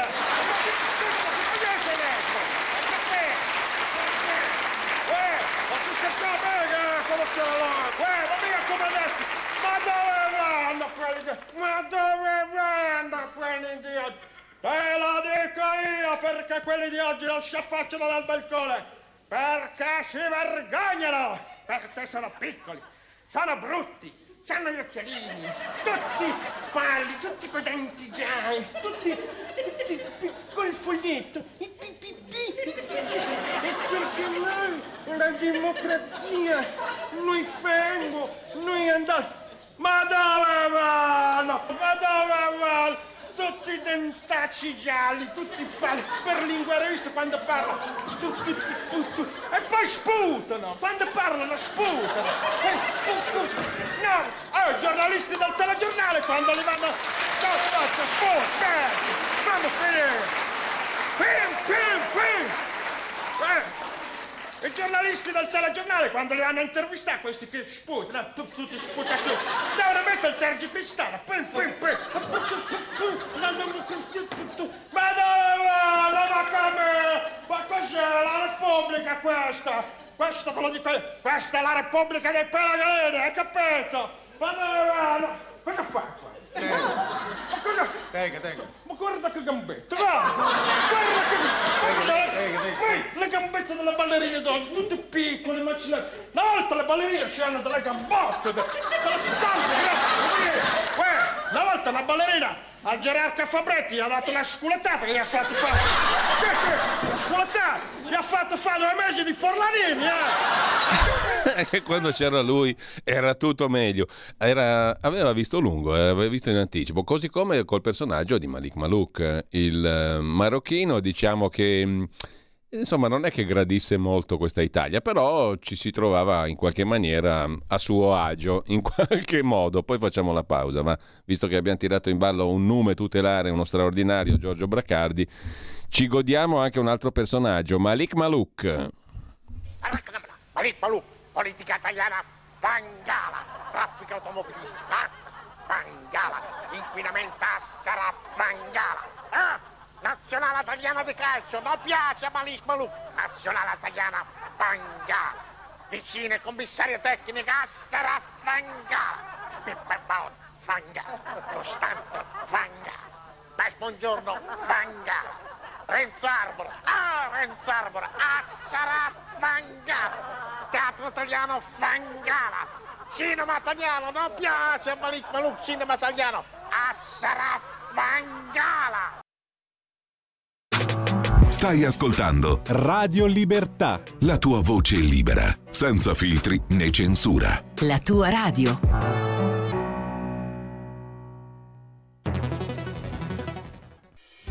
Quotidiano di Sicilia, il quotidiano d'Italia, l'informazione che ribalta i luoghi comuni, una vera visione dei fatti, l'Italia vista da sud. Ogni siciliano che vive in Italia e nel mondo è una risorsa. È protagonista della crescita della nostra nazione.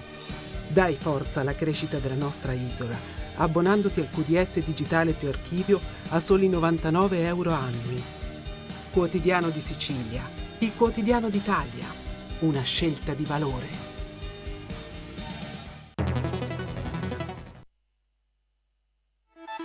Stai ascoltando Radio Libertà, la tua voce libera. Senza filtri né censure, la tua radio.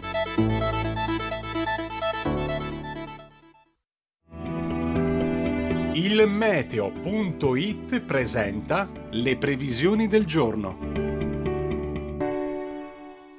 È in arrivo un nuovo ciclone in questa settimana che si annuncia abbastanza turbolenta, calo termico al nord. Nella prima parte della giornata non sono attese precipitazioni particolarmente diffuse, anche se qualche rovescio potrà interessare i rilievi del nord, come pure le regioni meridionali, qui soprattutto in Sicilia. Nel pomeriggio tendenza al peggioramento sulle regioni settentrionali a partire dal nord-ovest, con piogge sempre più frequenti, fenomeni sparsi sugli Appennini centrali. Per ora è tutto da ilmeteo punto it, dove il fa la differenza anche nella nostra app. Una buona giornata da Lorenzo Tedici. Avete ascoltato le previsioni del giorno. Mitico, straordinario, Giorgio Bracardi, e così come peraltro non è male anche la foto di Formigoni in Sudagospia. Ma andiamo avanti come un solo uomo, anche se siamo in due. Un cordialissimo saluto a Federico Borsari di là dal Non Vetro in regia. Eh, ci manca ancora qualcosa, ha detto Giorgia Meloni parlando delle comunali. Dobbiamo vincere tutto, perché quando c'era lui, non come questi qui che hanno i denti gialli, le gambettine, parlano col foglietto. Comizio con Salvini e Tajani ad Ancona, dove il centrodestra non governa da anni trenta, cioè da trenta anni, no, da anni trenta, se no intendiamo male e ci portiamo appunto a quando c'era lui. Comunque Giorgia Meloni si dà il voto e si promuove.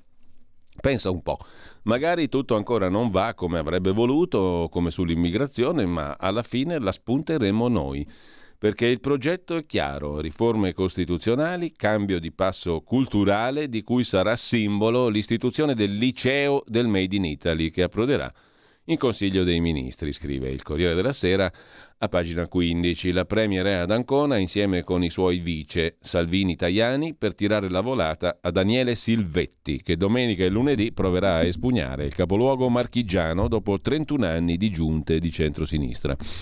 Nella stessa pagina c'è l'intervista all'appena citato Roberto Formigoni. Si candida alle prossime europee?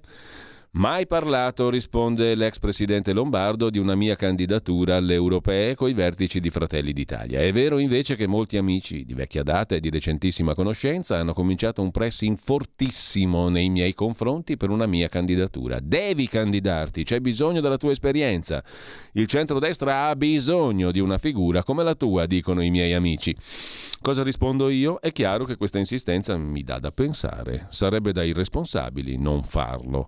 Ma oggi il mio orientamento è per il no. D'altra parte per le europee c'è ancora tempo, sono a maggio dell'anno prossimo, continuerò a riflettere, dice Roberto Formigoni al Corriere della Sera. Dopo la condanna per corruzione è in affidamento ai servizi sociali fino a marzo dell'anno prossimo. Ci sarebbero i tempi per un ripensamento?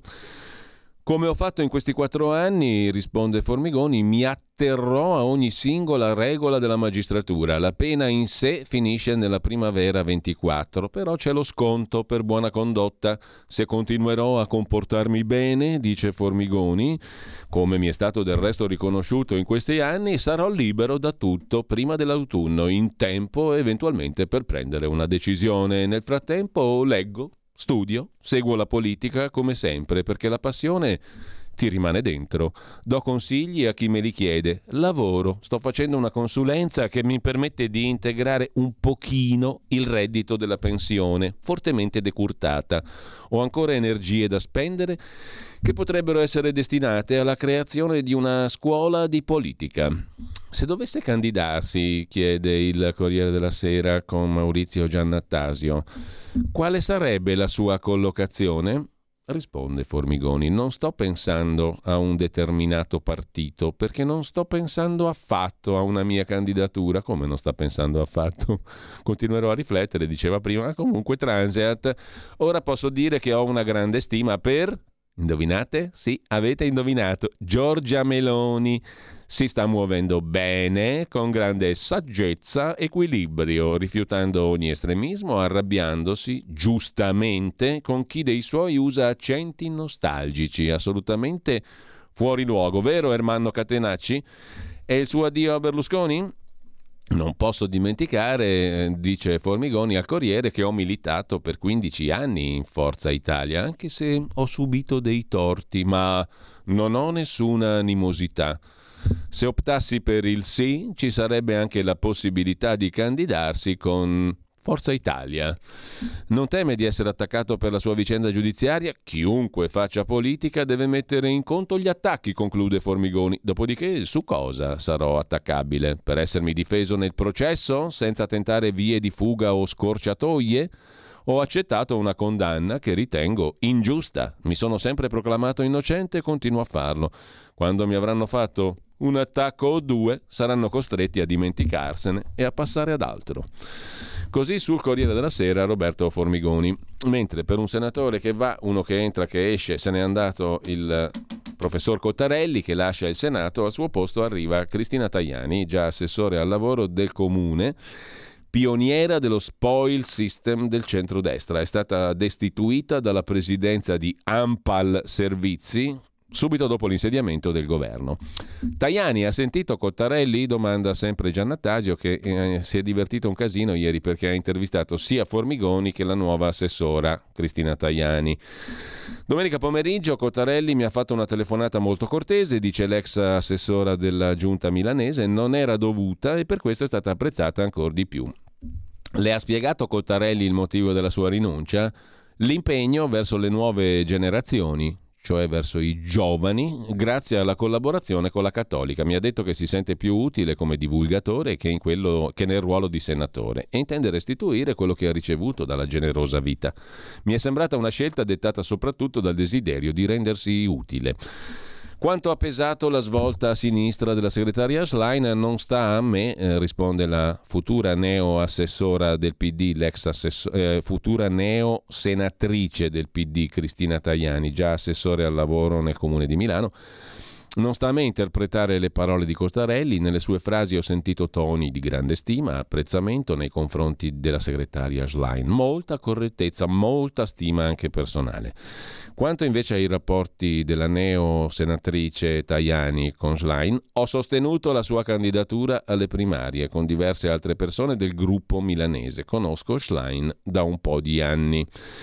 Trovo delle similitudini con la stagione che Milano ha conosciuto col movimento arancione di Giuliano Pisapia. Anche quando si candidò alle primarie si diceva che era troppo di sinistra per vincere, invece proprio quella sua radicalità, quella capacità di suscitare partecipazione dal basso ha fatto partire la stagione del centrosinistra a Milano, Pisapia, che continua con Beppe Sala. Per una forza all'opposizione di un governo di destra radicale, avere una leader che dice parole chiare a un pubblico vasto è un'opportunità, dice la neosenatrice eh, Cristina Tajani. Sulla questione di Cottarelli, che si dimette, c'è un ragionamento che fa il sociologo Luca Ricolfi, intervistato da Raffaele Marmo sul quotidiano Nazionale. Sinistra e merito sono divisi ormai da tempo. Il P D è tornato P C, dice il professor Ricolfi, analizzando le ragioni delle dimissioni di Cottarelli. Ha ragione lui. Caduto Renzi, il P D ha imboccato un'altra strada. L'idea liberale è che tutti devono avere uguali condizioni di partenza. No alla meritocrazia dei burocrati. La vera rivoluzione è abbandonare il sistema dei test. Mentre a proposito di senatori, l'ex senatore Dell'Utri è sempre lì, con Berlusconi a tramare per fare gli attentati di mafia, per comandare la mafia. Quei due lì sono i comandanti veri delle stragi del novantadue e del novantatré. Ma nella stessa pagina del Fatto Quotidiano, con Marco Lillo che ricorda questa storia, poi ci torniamo, c'è anche una storia veramente atroce, qualcuno la ricorderà, quella di Enzo Fragalà. Fu tra i più noti avvocati penalisti di Palermo, dal millenovecentonovantaquattro deputato di Alleanza Nazionale, tre legislature, viene massacrato a bastonate, ma proprio letteralmente preso a bastonate a morte, davanti al portone del suo studio in piazza Vittorio Emanuele Orlando, di fronte al Palazzo di Giustizia di Palermo. Morirà eh, tre giorni dopo in ospedale nel duemiladieci. Lo scorso sette marzo la Cassazione ha confermato le condanne per quattro imputati. Per i giudici fu un omicidio di mafia. L'avvocato era considerato dai boss mafiosi uno sbirro per avere spinto i suoi clienti a collaborare con i magistrati. È un avvocato, una persona per bene, l'onorevole Fragalà, che fece una fine veramente infame e, va detto, abbastanza dimenticato, mm, preso a bastonate davanti al suo studio, proprio morto a bastonate, una cosa incredibile, di violenza pazzesca ottocentesca o ancor prima. Intanto la Procura di Firenze ha interrogato Giuseppe Graviano in cella in due occasioni, venti novembre duemilaventi, primo aprile del ventuno, nell'ambito dell'indagine, poi chiusa e poi riaperta a fine ventidue su Marcello Dell'Utri e Silvio Berlusconi per le stragi di mafia del novantatré, scrive Marco Lillo oggi sul Fatto Quotidiano. In entrambi i casi il pubblico ministero, Luca Tescaroli, ha chiesto al boss dei suoi rapporti con Dell'Utri, partendo da due conversazioni in cella, millenovecentonovantotto e novantanove, con la sorella Nunzia, in cui, per la direzione antimafia, parlerebbe proprio di Dell'Utri, cercando di portare, tramite l'avvocato Fragalà, messaggi all'esterno, verso vari soggetti, tra cui appunto un Marcello che sarebbe Dell'Utri. Ovviamente l'intento non è detto che si sia realizzato e non è riscontrato. Graviano intercettato, messaggi a Marcello per la D I A, Direzione Investigativa Antimafia, e Dell'Utri. A proposito di magistrati, a pagina sei del giornale c'è il commento di uno dei cronisti giudiziari più, di più lunga data del giornalismo italiano, Luca Fazzo, che appunto su Il Giornale parla dell'inerzia cronica del C S M. Ciechi, sordi e muti, il Consiglio Superiore della Magistratura. Cos'hanno in comune il caso dell'indagine di Firenze, quella di cui parlava Marco Lillo poco fa sul Fatto Quotidiano, contro Berlusconi e Dell'Utri, mandanti delle stragi del novantatré? Cos'hanno in comune questa indagine sui mandanti stragi del novantatré a Firenze e le manovre in corso intorno ai vertici della Procura della Repubblica a Milano? Risposta facile: l'inerzia del Consiglio Superiore della Magistratura. Il nuovo, scrive nuovo tra virgolette Luca Fazzo, Consiglio Superiore della Magistratura, il primo del dopo Palamara, insediatosi nel settembre scorso e che era parso in grado di segnare un cambiamento di rotta, se non altro per la fine dell'egemonia delle correnti di sinistra. Qualche refolo di aria fresca si era colto. Poi, inesorabile, scrive Fazzo, è riapparsa la tendenza al traccheggio, allo svicolamento davanti alle rogne. Rogne e robuste sono le due storie in corso d'opera in questi giorni. A Firenze l'inchiesta più delicata oggi in Italia, con Silvio Berlusconi e Marcello Dell'Utri, accusati niente meno di avere ordinato, non si sa perché, alla mafia siciliana Cosa Nostra una sfilza di stragi. Questa inchiesta viene narrata in diretta su due quotidiani che si danno a turno a pubblicare atti di indagine, tutti a sostegno dell'accusa. Non si scappa: o la Procura di Firenze è vittima di questa operazione che danneggia la sua indagine, o ne è complice. Ipotesi subordinata: gli atti non sono più segreti perché gli stessi pubblici ministeri fiorentini, Luca Turco, che qualcuno anche dentro Magistratura Democratica guardava con dissenso, e Luca Tescaroli, collaboratore di uno dei quotidiani che ospitano gli scoop, il Fatto Quotidiano, li hanno depositati qua e là, autodanneggiando la loro indagine. Quindi, se hanno depositato gli atti, non sono più segreti. Non si capisce quale sia lo scenario peggiore, scrive Fazzo, ma in ogni caso si capisce fin troppo perché il Consiglio Superiore della Magistratura, C S M, ciechi, sordi e muti, non abbia voglia di metterci il naso. Meno bene si capisce perché il Consiglio dorma sulla nomina per altri quattro anni del pubblico ministero Fabio De Pasquale a procuratore aggiunto di Milano. De Pasquale oggi è sotto processo per la sua gestione dei processi Eni, eppure il Consiglio Giudiziario di Milano ha proposto la sua riconferma con una delibera che ha sollevato alcune perplessità tra gli stessi magistrati milanesi. L'anno scorso il C S M archiviò la procedura di trasferimento d'ufficio di De Pasquale perché gli elementi contro di lui erano gli stessi del processo penale. Successivamente, da quello stesso processo, sono emerse nuove accuse contro di lui, ormai pubbliche. Mi disse di tenere le carte nel cassetto due anni, ha deposto il pubblico ministero Paolo Storari. Il Consiglio Superiore della Magistratura, conclude Fazzo, poteva riaprire una pratica per cambiare posto e lavoro a De Pasquale. Non lo ha fatto. Come è nuovo il nuovo Consiglio Superiore della Magistratura, chiude in maniera sarcastica Luca Fazzo su Il Giornale. Intanto domenica si vota. Oh ragazzi, se vi eravate dimenticati come si fa a votare, domenica si vota. Siamo a Sondrio, siamo a Brescia, Vicenza, Treviso, Imperia, Massa, Pisa, Siena, Latina, Trapani, Ragusa, Siracusa, Catania, Brindisi, Terni, Teramo, Ancona.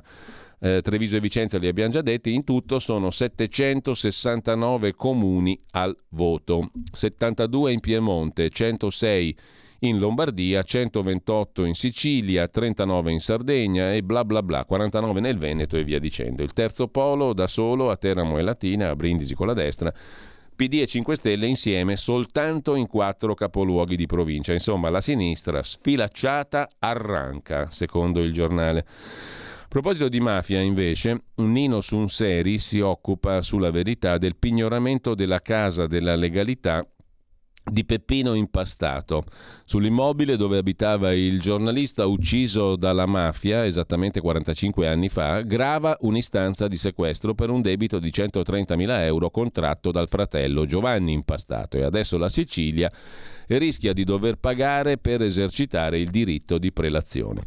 Mentre a proposito di avvocati e cose di giustizia vi segnalo anche la prima pagina del quotidiano Il Dubbio degli avvocati italiani, impiccati in Iran sulla pubblica piazza perché avevano offeso Allah. Questa è giustizia divina, eh, si fa per dire, applicata sulla terra. Voto agli avvocati sulle carriere dei giudici, in questa rivoluzione rischia di finire nell'archivio, le nuove norme sono in bilico. Le polemiche per il parere favorevole espresso dal Consiglio Giudiziario di Milano alla promozione del P M De Pasquale, di cui parlavamo prima, sotto processo per il caso Eni, investono anche la riforma Cartabia, la quale riforma riconosce agli avvocati il diritto di voto sulle carriere dei magistrati, ma è ancora sospesa. Chi se ne frega. Mentre c'è un'altra clip, eh, questa è divertente, Ronzulli, Berlusconi, persona straordinaria, dice Licia Ronzulli, che dovrebbe essere ancora capogruppo al Senato per Forza Italia. Lo ha detto il cinque sei maggio a Milano eh, per la convention appunto di Forza Italia, nella quale c'è stato il videomessaggio di Berlusconi.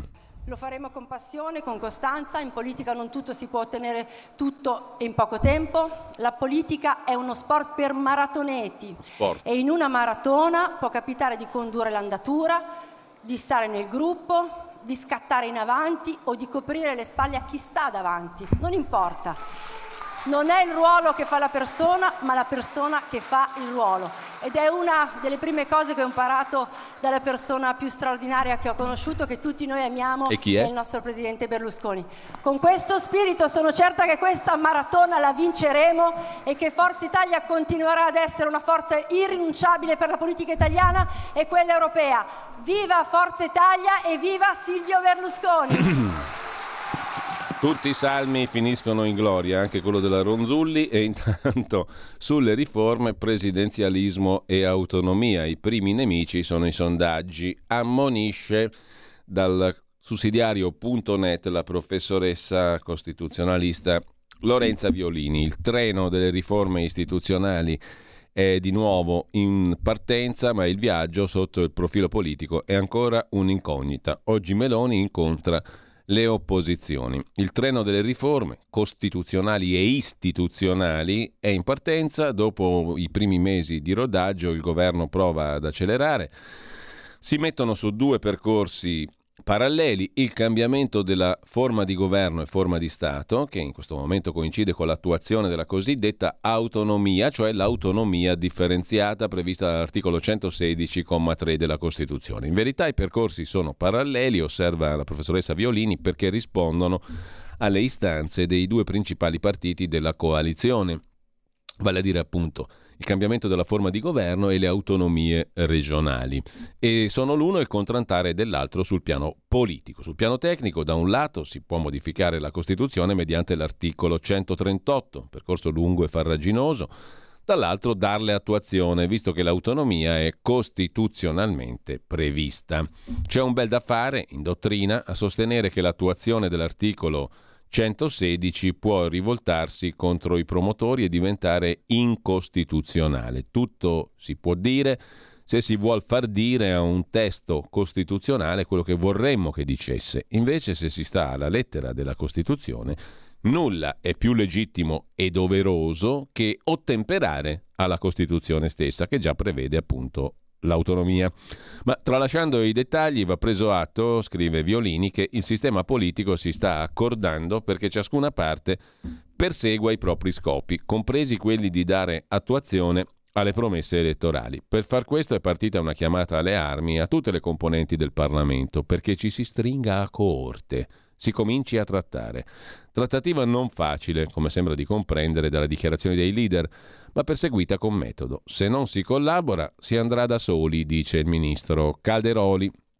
Sempre sul piano del non parallelismo, scrive Violini, è evidente che la via più lunga è quella del presidenzialismo o semipresidenzialismo o premierato. Le alternative sono ampie, diversificate, occorrerà capire in che direzione andrà la proposta governativa, che dovrà essere anch'essa ampia, visto che per cambiare un sistema non si potranno fare modifiche di nicchia.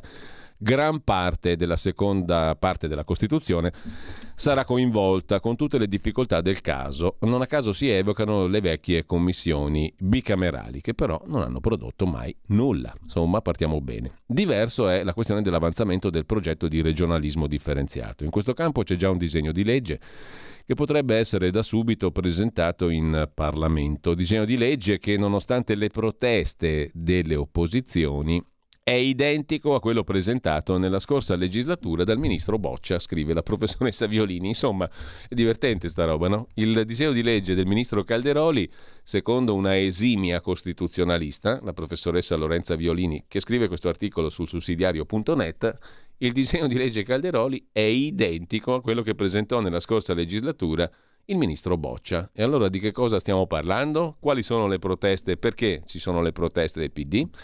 Ci sono poi le proposte delle regioni capofila, su cui gli apparati tecnici, Stato-Regioni, si erano già esercitati a condurre la trattativa.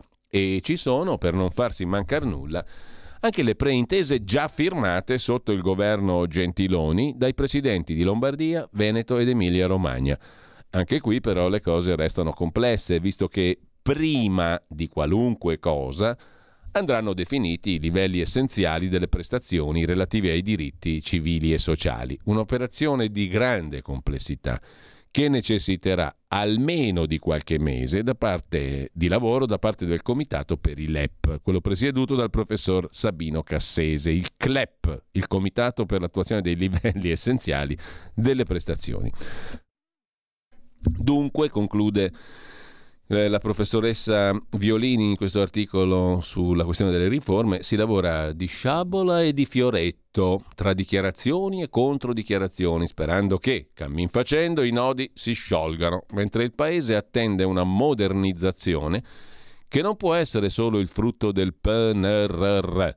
La posta in gioco è ben più alta. Speriamo che tutti siano in grado di rendersene conto, di attivare processi di convergenza senza preoccuparsi dei sondaggi.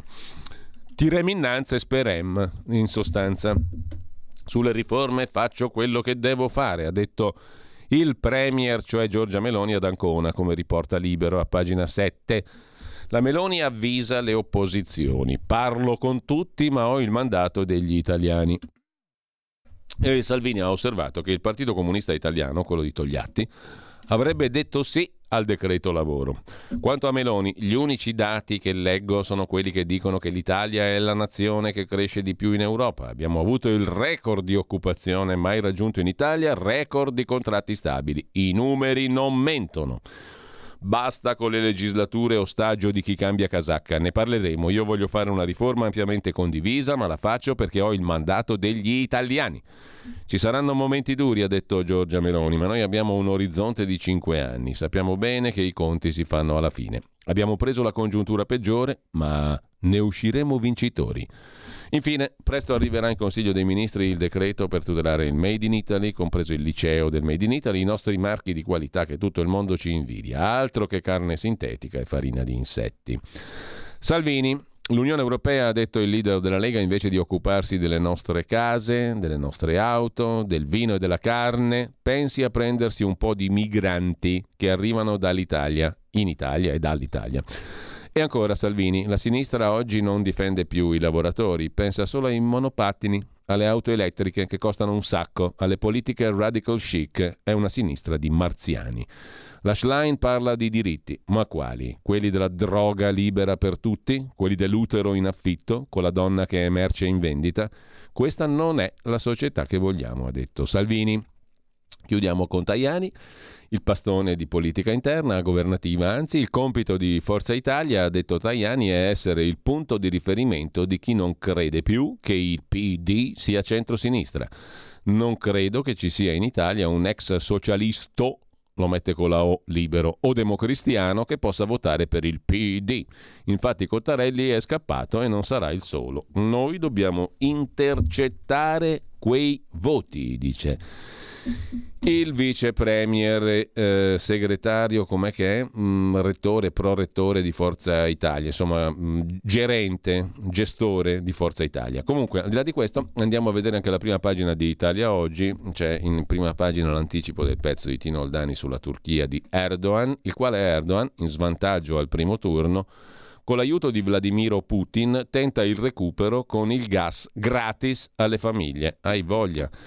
Altro che le politiche tipo quelle a Napoli, no, del famoso armatore là che si presentava alle elezioni, una scarpa prima e una dopo, Achille Lauro, che non è il cantante ma è appunto un armatore dei tempi che furono, il quale diceva scarpa numero uno prima del voto, scarpa numero due dopo che tu mi hai votato a me.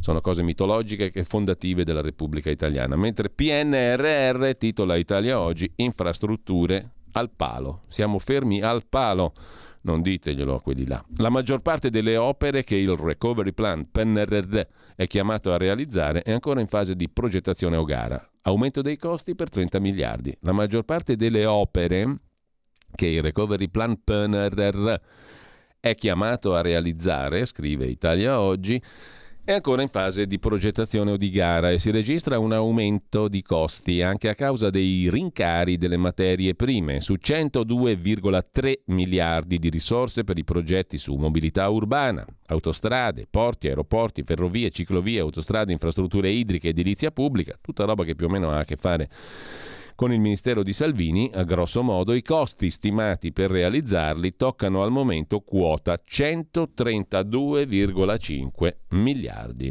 Si registra un forte aumento di costi per trenta.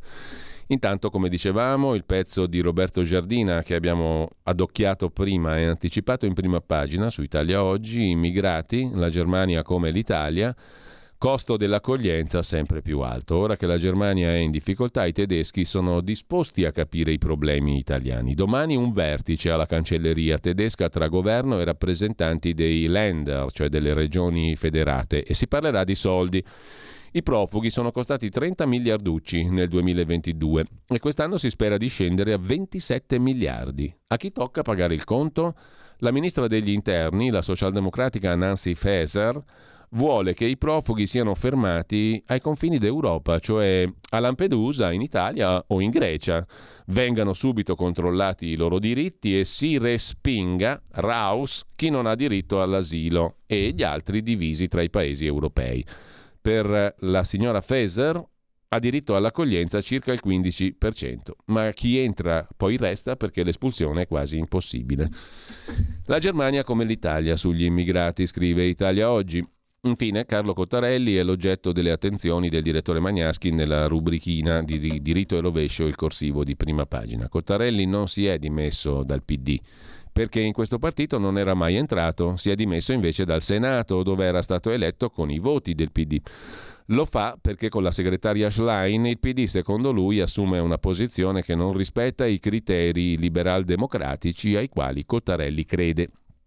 L'attuale P D è contro l'energia nucleare, contro i termovalorizzatori, vuole l'utero in affitto, si oppone a un freno dei superbonus, ma soprattutto, dice Cottarelli, rifiuta il ruolo del merito nella società. Posizione questa che figurava nei suoi documenti precedenti. Cottarelli è stato ovviamente lusingato da partiti che si dicono più vicini alle sue idee. E pur non esistendo il vincolo di mandato per i parlamentari, cioè l'obbedienza ai partiti nei quali sono stati eletti, Cottarelli ha preferito rinunciare a quindicimila euro al mese più annessi e connessi e dimettersi. Una scelta che fanno pochi e che merita di essere sottolineata, scrive Magnaschi.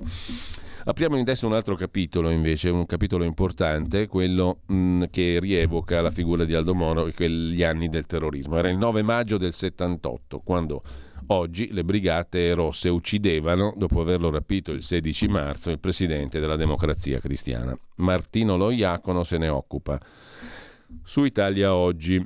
Oggi, appunto, ricorrono i quarantacinque anni dall'omicidio Moro. La scomparsa di Moro costituisce uno dei momenti più tragici della storia repubblicana, uno degli snodi cruciali. Eh, Moro, grazie alla sua visione, aveva svolto un ruolo decisivo nello sviluppo della Repubblica dei partiti. Prima con la convergenza coi socialisti e la nascita del centro-sinistra, poi con la strategia dell'attenzione e l'apertura ai comunisti negli anni di solidarietà nazionale. Un esperimento fallito anche per il suo rapimento, il giorno in cui i comunisti avrebbero dovuto votare la fiducia a un governo monocolore democristiano guidato da Andreotti. Moro è stato uno dei leader che più ha interpretato la democrazia consensuale della Prima Repubblica, garantendo alla D C un ruolo centrale nello scacchiere politico e rendendola il partito intorno a cui nascevano le formule di governo. La morte di Moro, scrive Martino Loiacono, pagina due di Italia Oggi, ha segnato l'inizio del declino della Prima Repubblica e della democrazia cristiana. A partire dagli anni Ottanta la D C sarà costretta a cedere Palazzo Chigi ai laici e perderà parte dei propri consensi. Si pensi al ventinove virgola sei per cento ottenuto alle politiche del cinque aprile novantadue, l'unica tornata elettorale sotto il trenta per cento per la democrazia cristiana. Dopo la morte di Moro, i partiti si arroccano in soluzioni centriste di natura difensiva. Col ritorno del P C all'opposizione nasce il pentapartito che giunge a fatica al novantadue, l'anno della grande crisi. Tra il settantotto e il novantadue, in effetti, osserva Loiacono, il sistema politico non riesce a rinnovarsi, malgrado il dinamismo di Craxi e del P S I. Al contrario, a inizio anni novanta verranno a galla le tante contraddizioni della Prima Repubblica, il mancato ricambio tra maggioranza e opposizione, il finanziamento illecito alla politica. Le conseguenze del processo di integrazione europea, della caduta del muro di Berlino, i clientelismi, la corruzione, la violenta ondata antipolitica porteranno al controllo, al crollo, chiedo scusa, della Repubblica dei partiti per via giudiziaria. Le inchieste di mani pulite e la nuova legge elettorale maggioritaria, il Mattarellum, spazzeranno via gran parte dei partiti della Prima Repubblica, inclusa la D C diventata P P I, che non reggerà l'urto del nuovo sistema dominato da Berlusconi. Così Martino Loiacono traccia una specie di quadro, diciamo così, di cronaca di quegli anni, dalla morte di Moro al novantadue. Ma sulla questione degli anni del terrorismo ci sono due pagine sul Quotidiano Nazionale. Parla, tra le altre cose, Guido Salvini, sessantotto anni, giudice milanese con esperienza sul terrorismo di destra e sinistra e consulente dell'ultima commissione sul caso Moro. Le Brigate Rosse mentono da quarantacinque anni, Moro fu lasciato morire, dice il giudice Salvini. Il magistrato consulente dell'ultima commissione aggiunge sulla dinamica dell'agguato troppe bugie. In via Fani, quella mattina del sedici marzo settantotto, il rapimento, a sparare furono almeno due o tre terroristi in più di quelli che figurano nelle ricostruzioni ufficiali. Altri due erano davvero su una moto accanto ai quattro brigatisti travestiti da avieri con i mitra in mano. Tutto, il contrario di tutto, è stato già detto e scritto in questi quarantacinque anni. Atti giudiziari, romanzi, complottismi, dietrologie. Difficile aggiungere qualcosa. A sfidare il pericolo il giudice Guido Salvini, magistrato di grande esperienza. È stato negli ultimi anni consulente della Commissione Moro e della Commissione Antimafia, nel gruppo di lavoro coordinato dalla deputata Stefania Ascari, redigendo la relazione finale sull'agguato ad Aldo Moro del sedici marzo settantotto. In via Fani c'erano più sparatori rispetto ai quattro indicati dal brigatista Valerio Morucci. Questo emerge dalla relazione, dice il giudice Salvini, sulla base di elementi oggettivi. Mi riferisco a uno o più sparatori in alto a sinistra rispetto al punto esatto dell'agguato. Annullarono il tentativo di reazione di uno degli uomini della scorta, l'agente Raffaele Iozzino. Richiamo l'attenzione sul racconto di una testimone da noi sentita, molto attendibile, che ne vide almeno uno. La polizia scientifica all'epoca non la considerò, eppure disse di aver visto, mentre percorreva a piedi via Fani verso via Trionfale, sei persone, non quattro, impegnate nella sparatoria, e non tutte con la divisa degli avieri. In particolare aggiunse di aver visto un'arma che sparava al di là dell'auto, in sosta sul lato del bar Olivetti, con la canna che fuoriusciva dalla sagoma dell'auto. Racconto che ha ripetuto dopo più di quaranta anni alla nostra commissione. Questa testa è attendibile, dice il giudice Salvini. Era una studentessa che quel giorno non si spaventò e cercò di seguire quel che stava avvenendo. Svolge la professione di architetto a piena confidenza con le planimetrie e la collocazione di oggetti e persone nello spazio. Il suo racconto corrisponde a quello di un altro testimone che parlò di altri due terroristi sbucati tra due auto parcheggiate. Furono loro a sparare all'agente Iozzino e non uno dei brigatisti già conosciuti. Per la prima volta, prosegue Salvini, abbiamo ricostruito la scena con piantine dettagliate in cui sono collocati spettatori, testimoni, autovetture e le rose dei bossoli. Sembra incredibile, ma non era mai stato fatto prima. Il brigadiere Francesco Zizzi, uscito dall'auto di scorta, viene colpito alle spalle da un terzo sparatore rimasto senza nome. Non fu ucciso mentre era in macchina? Chiede Il Giorno, il quotidiano nazionale. No, risponde il giudice Salvini. All'epoca gli approfondimenti tecnico-scientifici non erano disponibili, ma non ci sono fori di proiettile nello schienale del sedile che Zizzi occupava. Sull'autovettura uscì e fu abbattuto da uno sparatore che si trovava probabilmente accucciato sul lato destro della strada. Accertata anche la presenza di altri due terroristi in motocicletta. È stato uno degli argomenti più dibattuti. Erano complici? Lì per caso? Abbiamo potuto rintracciare uno dei testimoni, un ex studente oggi primario in un ospedale a Bergamo, che ha conservato vivido il ricordo di una figura a cavalcioni della moto vestita proprio da aviere. Ci fu un intervento della criminalità organizzata, mafia, nel sequestro Moro? Può darsi, risponde Salvini, che vi sia stato qualche appoggio logistico. Invece è certo che la criminalità organizzata si sia proposta per individuare la prigione e anche attivata. In questo senso c'è la testimonianza di Maurizio Abbatino, boss della Magliana. Fu fermato non per motivi etici, ma perché Moro, liberato, non serviva più.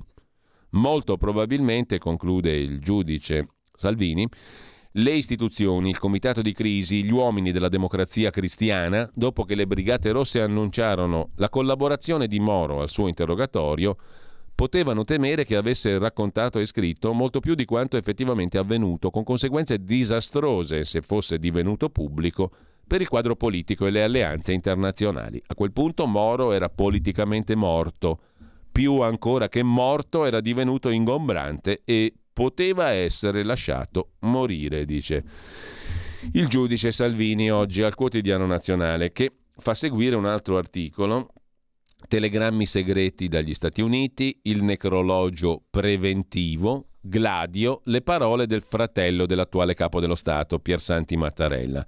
I cablo dell'ambasciata, l'allarme per le rivelazioni ai terroristi. Il presidente siciliano Mattarella è il mentore, anche Libero sarà ai margini.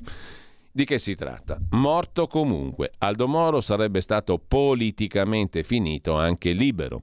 La tela tessuta per dar vita all'alleanza di C P C sepolta con lui. Il ritrovamento della Renault quattro rossa e il suo corpo rannicchiato, trofeo macabro, a due passi da piazza da Botteghe Oscure e Piazza del Gesù, cioè P C D C, fu l'estremo atto della tragedia. cinquantacinque giorni prima, sedici marzo, tutto è ancora possibile. A Villa Taverna, residenza dell'ambasciatore degli Stati Uniti, la nascita del nuovo governo col voto favorevole dei comunisti è un boccone duro da ingoiare. La nuova amministrazione, Jimmy Carter, messo da parte il duro, Henry Kissinger, con cui Moro non si intese mai, adotta una linea meno oltranzista. Arriva Richard Gardner, moglie italiana, pallino per le relazioni pubbliche, incontra tutti, comunisti compresi. La linea è nessuna interferenza, nessuna indifferenza, e non lascia indifferenti la nascita di un governo col voto del P C, meno che mai il rapimento di Moro. Lo dice una serie di telegrammi spediti a Washington dall'ambasciatore Gardner, rimasti finora sepolti negli archivi. Fa forse parte dell'inevitabile cinismo delle relazioni internazionali, ma colpisce che già a inizio aprile, Moro è rapito il sedici marzo, quindici giorni dopo il sequestro, le condoglianze ufficiali per la morte di Moro sono già pronte. In caso di conferma che Aldo Moro sia stato assassinato, scrive l'ambasciatore, eccovi un messaggio per il ministro Forlani da sottoporre alla considerazione del segretario di Stato americano Vance. Segue un breve ricordo di un uomo che ha contribuito all'amicizia fra i nostri paesi e fine. Un mese prima dell'omicidio, quindi, per Moro era già pronto il necrologio. Il testo emerge dalle pieghe dell'archivio diplomatico, ma nella raccolta di telegrammi di Gardner c'è altro, come il resoconto della visita dell'ambasciatore, dodici aprile settantotto, al nuovo presidente della Regione Sicilia, Piersanti Mattarella, che due anni dopo sarà trucidato dalla mafia. Il fratello di Sergio, oggi capo dello Stato, era allora la punta avanzata della linea politica di Aldo Moro, artefice di un disegno politico che fa nascere il venti marzo del settantotto una, guida, una giunta chiedo scusa, a guida Democrazia Cristiana in Sicilia, basata sul centro-sinistra con l'appoggio dei comunisti.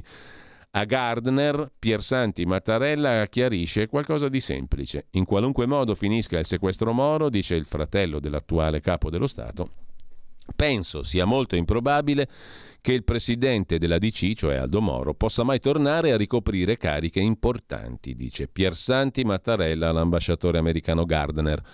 Questo non gli impedirà, prosegue Mattarella, di continuare a servire fuori dai riflettori come motivatore e mediatore del partito, ma precluderà per sempre la sua elezione al Quirinale. Ci arriverà il fratello di Piersanti, Sergio, e un suo possibile ulteriore servizio da presidente del Consiglio. Insomma, Moro è politicamente finito, dice Piersanti Mattarella all'ambasciatore americano prima della morte di Moro. Che si salvi o meno non sarà più quel che è stato. L'ambasciatore riferisce a Washington un commento di particolare interesse, quello di Mattarella, Piersanti. Perché Moro è politicamente morto? Il rischio per gli americani sta in ciò che il politico può raccontare alle Brigate Rosse. Il dieci aprile, dalla prigione del popolo, le B R offrono uno stralcio di interrogatorio. Fra i nomi citati, uno attira l'attenzione dell'americano Gardner, l'ambasciatore. Paolo Emilio Taviani, partigiano, ex ministro della Difesa e dell'Interno. Per l'ambasciatore le dichiarazioni di Moro non pungono. Il presidente della D C parla di Taviani, con contatti diretti e confidenziali con gli Stati Uniti. Nulla di che in apparenza, ma a far paura è quello a cui il prigioniero Moro allude. Anche a Washington sanno che Taviani è il fondatore di Gladio, la parte italiana della rete insurrezionale segreta contro l'invasione russa, la cui esistenza sarà confermata ufficialmente solo nel millenovecentonovanta, e tanto basta per far scattare un campanello d'allarme e per considerare Moro un pericolo, conclude il quotidiano nazionale. Anche la stampa, sempre mettendo in primo piano le parole di Guido Salvini, che abbiamo sentito intervistato prima dal quotidiano nazionale, dedica due pagine a questa questione: l'omicidio Moro e le verità nascoste dalle Brigate Rosse. Dal rapporto del giudice Salvini emergono menzogne su tre passaggi eclatanti, ma il lavoro della commissione, approvato dal Parlamento, è stato ignorato. Il memoriale dell'ex brigatista Morucci è incompleto. Il giudice Salvini dice: perché è stato falsificato il comportamento dell'altro brigatista Bonisoli? I tre punti più controversi quali sono? Primo, in via Fani più di quattro brigatisti, come abbiamo visto. Due, eh, la fuga dopo il sequestro. Resta un rebus: stabilire quali strade abbiano percorso i brigatisti, con quanti mezzi, come sia stato portato via Aldo Moro. Tre, l'uccisione nel garage. Le ultime perizie rivelano che Moro non sarebbe stato ucciso nel garage di via Montalcini, ma in un locale del centro storico. Le relazioni balistica e medico-legale fanno traballare la dinamica dell'epilogo della vicenda, così sulla stampa. A proposito di cose del passato, sul Corriere della Sera, invece, in pagina di cronaca, il giornalista Giovanni Bianconi, solitamente addetto alle questioni di mafia, si occupa di una sentenza scomparsa per un'alluvione. Questa è la giustificazione per cui dopo quaranta anni si è detto che non c'è più niente su un ex brigatista rosso indagato per il sequestro dell'industriale Gancia in Piemonte e l'omicidio di un carabiniere nel settantacinque. Il vecchio proscioglimento di Lauro Azzolini non si trova più, è andato perso per l'alluvione. Lauro Azzolini, a fine sessanta, fa parte di quel gruppo di studenti emiliani che entrerà nelle Brigate Rosse, clandestino prima a Torino poi a Milano dall'inizio degli anni settanta. I P M hanno chiesto al G I P in tribunale di riaprire l'inchiesta. Eh, il cold case, il caso freddo del terrorismo italiano, riaperto dopo quasi cinquanta anni, rischia di rimanere senza soluzione perché è scomparsa una sentenza probabilmente persa a causa di un'alluvione, ostacolo insuperabile per la difesa, ininfluente per l'accusa che chiede di autorizzare nuove indagini su ciò che avvenne il cinque giugno settantacinque alla cascina Spiotta, Alessandria, dove le Brigate Rosse tenevano in ostaggio l'industriale Vallarino Gancia. Lì furono sorprese da una pattuglia dei carabinieri, ci fu un conflitto a fuoco, morirono l'appuntato Giovanni D'Alfonso e l'aspirante guerrigliera Margherita Cagol, che col marito Renato Curcio e pochi altri aveva fondato l'organizzazione delle Brigate Rosse, già responsabile di omicidi e rapimenti, e di lì a tre anni avrebbe sequestrato e ucciso il presidente della D C Aldo Moro. Nella sparatoria della Spiotta furono gravemente feriti il tenente Umberto Rocca e il maresciallo Rosario Cattafi. L'appuntato Pietro Barberis restò illeso. Un altro brigatista riuscì a fuggire, la sua identità è rimasta sconosciuta. Ci furono un paio di sospettati prosciolti, nessuno se ne occupò più sul piano giudiziario. Nei libri di storia sono comparse solo ipotesi che non hanno mai trovato conferma. E adesso, a quarantotto anni dai fatti, la Procura di Torino ritiene di aver individuato il terrorista misterioso in Lauro Azzolini, già componente del comitato esecutivo delle B R, arrestato a ottobre settantotto, condannato per il caso Moro e altri delitti, dissociato, tornato libero, appena scontata, a ottobre compirà ottanta anni. Sulla base di undici sue impronte digitali individuate dai carabinieri del R I S, sul memoriale relativo ai fatti della Spiotta, che il brigatista superstite redasse all'epoca e consegnato a Curcio, Azzolini è stato iscritto sul registro degli indagati con l'accusa di omicidio. Ma c'è un problema, scrive il Corriere della Sera. È uno dei brigatisti già inquisiti e prosciolti con sentenza emessa nell'ottantasette. Ora i pubblici ministeri della Procura Nazionale Antimafia hanno chiesto di revocare questa assoluzione sulla base degli elementi raccolti con le nuove tecniche investigative. Ma la assoluzione non si trova. Tutte le ricerche effettuate nel Tribunale di Alessandria hanno dato esito negativo. Come ha scritto il funzionario addetto alla Cancelleria, non si è riusciti a individuare quanto richiesto, vista la risalenza temporale dei fatti e le condizioni dell'archivio di tribunale danneggiato dalle alluvioni. I carabinieri del R O S sono risaliti a un'unica traccia nel registro fascicoli processuali, la traccia della sentenza scomparsa, dove sono annotati gli spostamenti del procedimento. E lì è scritto che, su richiesta del P M, Azzolini fu prosciolto per non aver commesso il fatto a fine ottantasette. Ma la sentenza non c'è, né tra le carte messe in salvo dall'alluvione del novantaquattro né tra quelle trovate ammuffite in un altro deposito. È andata distrutta, conclude la procura, che considera irrilevante il dettaglio. Il difensore di Azzolini è di tutt'altro avviso. Non si può revocare un atto che non c'è, dice l'avvocato Davide Steccanella, non potendosi conoscere quali sarebbero state le fonti di prova acquisite in un procedimento conclusosi con provvedimento irrevocabile, risulta impossibile ogni valutazione con le nuove prove indicate dal richiedente. Così il cold case rimane cold, rimane freddo, mentre eh, cose curiose per concludere la rassegna stampa sulla Repubblica, pagina quindici, pagina degli esteri, ci sono le foto di una volta e di oggi di una signora che ha novantaquattro anni, è stata l'ultima donna di conforto portata dalla Corea del Sud in Giappone, fare la prostituta sostanzialmente. A novantaquattro anni aspetto le scuse per gli stupri giapponesi, dice questa signora Lee Yong-so. Oggi è una delle poche sopravvissute, l'unica che riesce a raccontare. Nel quarantatré, a quattordici anni, fu rapita dai giapponesi e costretta a prostituirsi nelle basi dei kamikaze. Ancora oggi chiede giustizia da Daegu, Corea del Sud. Del grande Giorgio Bracardi abbiamo già detto prima. C'è un'intervista per i suoi novanta anni compiuti da sei giorni. A pagina ventotto e ventinove di Libero, l'incrocio perfetto tra la comicità e il jazz. Giorgio Bracardi, attore, musicista, autore e interprete di una comicità che lui stesso definisce farsesca, grottesca e un po' folle. Sono uno stronzo è stata una delle sue ultime canzoni composte con Elio e le storie tese, ma non è, non è il caso di mandarla adesso, troppo hard.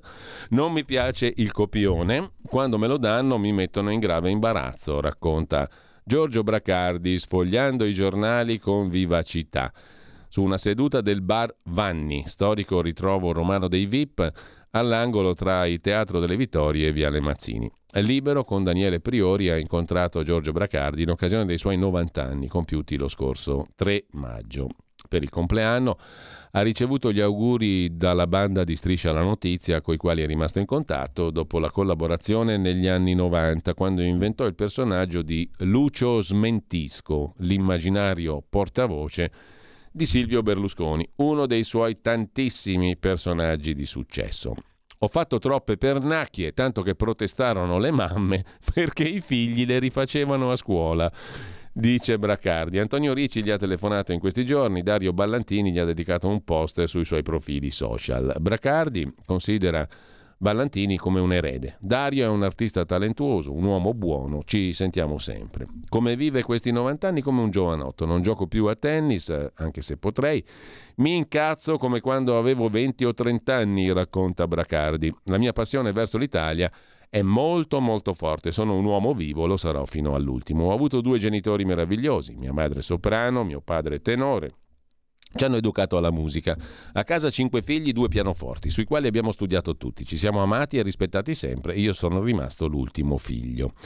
Il padre di Bracardi fu tra i primi gestori del Salone Margherita di Roma, divenuto sta- sede stabile del Teatro Bagaglino, oggi tristemente chiuso. Provarono a offrire il salone a molti altri artisti prima di loro, ma non accettarono perché la voce era che portava Iella, la stessa voce infame che ha fatto morire Mia Martini.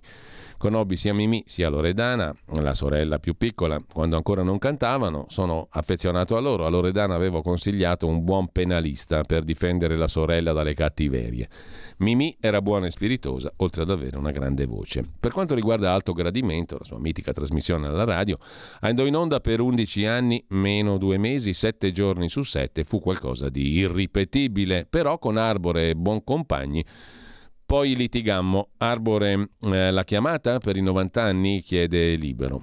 Siamo ancora in causa, risponde Bracardi. La trasmissione stava chiudendo per bassi ascolti. Arbore e Buoncompagni mettevano solo dischi. Quell'uccellaccio, Scarpantibus, un altro dei personaggi di Bracardi, coi suoi Versace e gli scarponi della guerra, fu un successo assoluto. Lo proposi in Spagna in una radio privata, ancor prima che in Italia.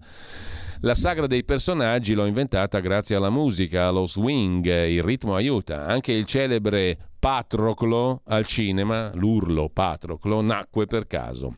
Hai trovato Lucio Smentisco, il portavoce di Silvio Berlusconi, che poi ce lo mettiamo su alla fine. Intanto i tormentoni sono quelli che la gente tiene a mente, dice Bracardi. I monologhi non li ricorda nessuno. Io ho avuto sempre lo slogan, mi viene naturale. Renzo Arbore si è arricchito con Alto Gradimento. Il resto, in cui è stato bravissimo, è venuto dopo.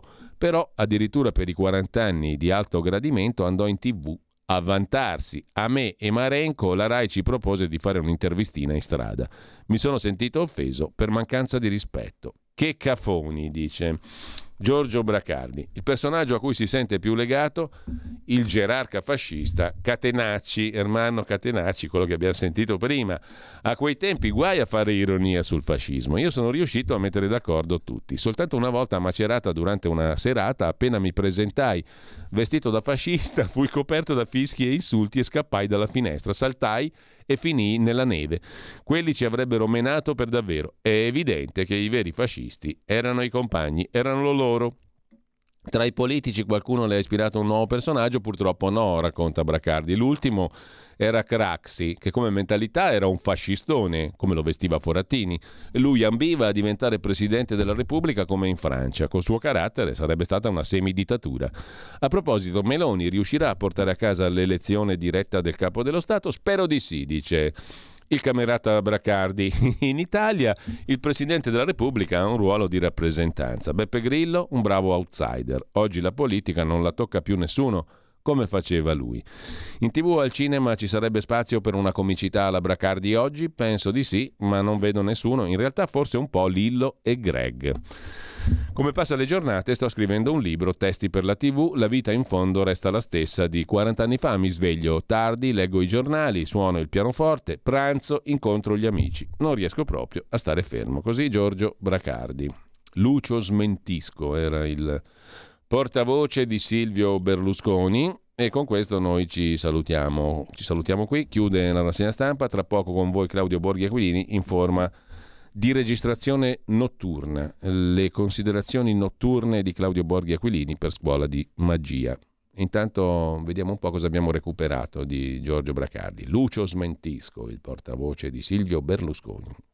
Siccome Berlusconi è un grande diplomatico, ha invitato tutti i giornalisti a un picnic sulla riva del biondo Tevere, te te te te te. Sì. Ha messo a bollire l'acqua, sì. Poi per vedere se gli spaghetti erano cotti, zac, Berlusconi ci ha messo la mano dritto. Ma cosa dici? Oh. C'erano tremila gradi Fahrenheit, Fahrenheit. L'orologio d'oro di Berlusconi, che è un patacone grosso così che quando lo mette si piega tutta la mano, si è liquefatta. Ma la mano di Berlusconi era tutta bella rosa. Non c'era Vabbè, vabbè, e poi che è successo? Berlusconi tremava tutte. Oh, c'era le gambe che facevano ciannaletta, ciannaletta, capito? Allora, perché te stai impettito come una volta, sai che ti ha fatto Berlusconi? Si è messa il doppio petto con dritte, le stecche te palene. Wow, uoi, uoi, uoi, uoi.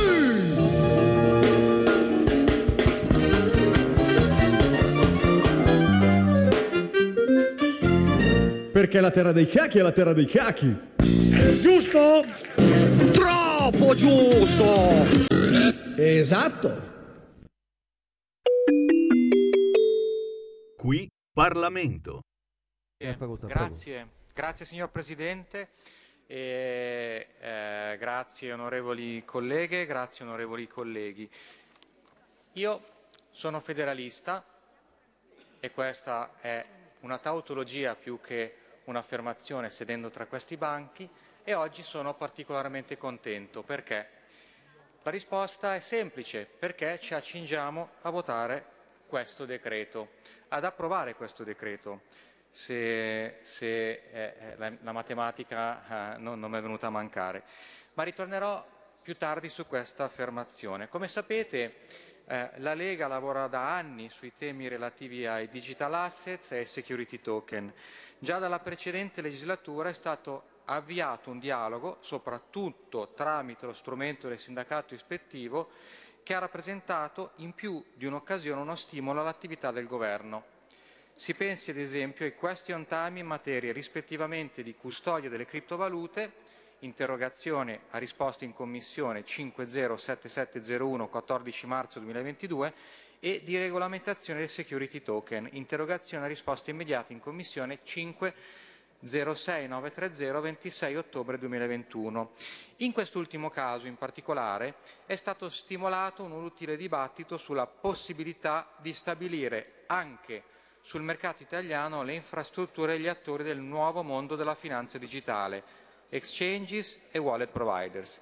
In sede di risposta da parte dell'allora Ministro dell'Economia e Finanze, eh, il Dottor Franco, infatti è emerso l'avvio di un tavolo tecnico con le autorità di vigilanza e alcuni stakeholders per valutare il perimetro di un eventuale intervento regolamentare per l'emissione e circolazione di titoli in forma digitale.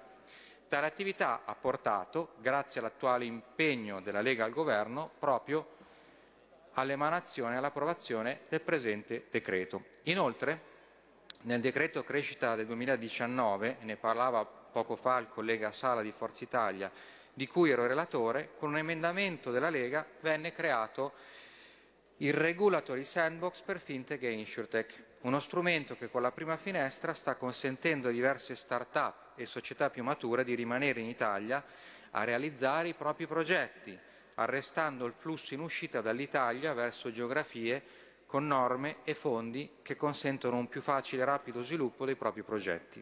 Con questo decreto si crea un nuovo regime di emissioni, di emissione e circolazione di alcuni strumenti finanziari, tra cui titoli di debito e azione, azioni, creando un nuovo mercato, una nuova possibilità di finanziamento per le nostre imprese e nuovi posti di lavoro. Ragionando su scala globale, l'Italia è Davide versus Golia, e in quanto Davide, per ottenere un vantaggio ed essere competitiva, deve muoversi rapidamente e aggredire i nuovi settori, i nuovi mercati prima che si muovano gli altri.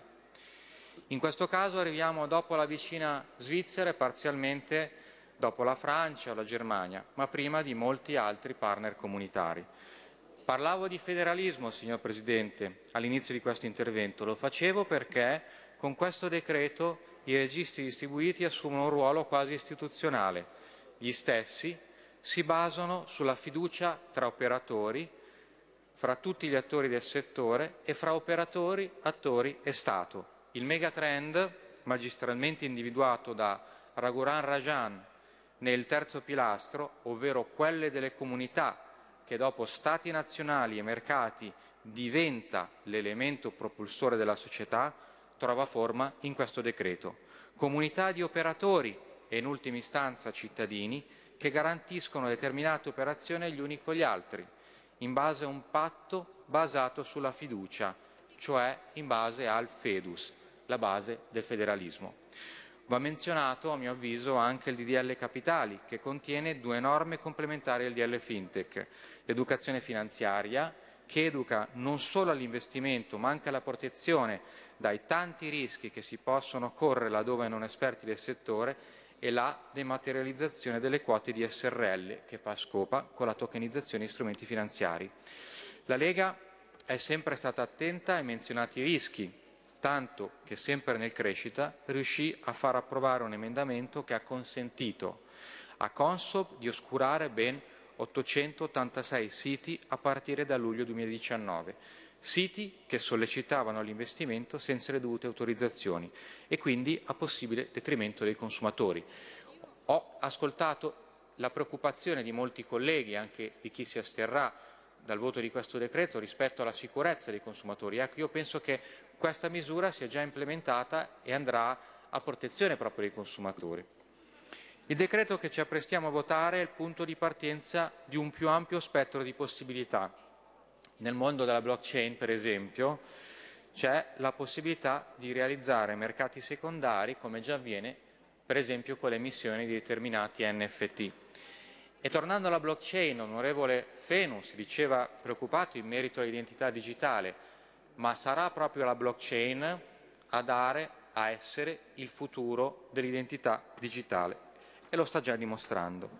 Questo, questo decreto, queste misure sono un ulteriore tassello nell'obiettivo che ci poniamo, costruire insieme il Paese del futuro, e con questo annuncio voto favorevole della Lega.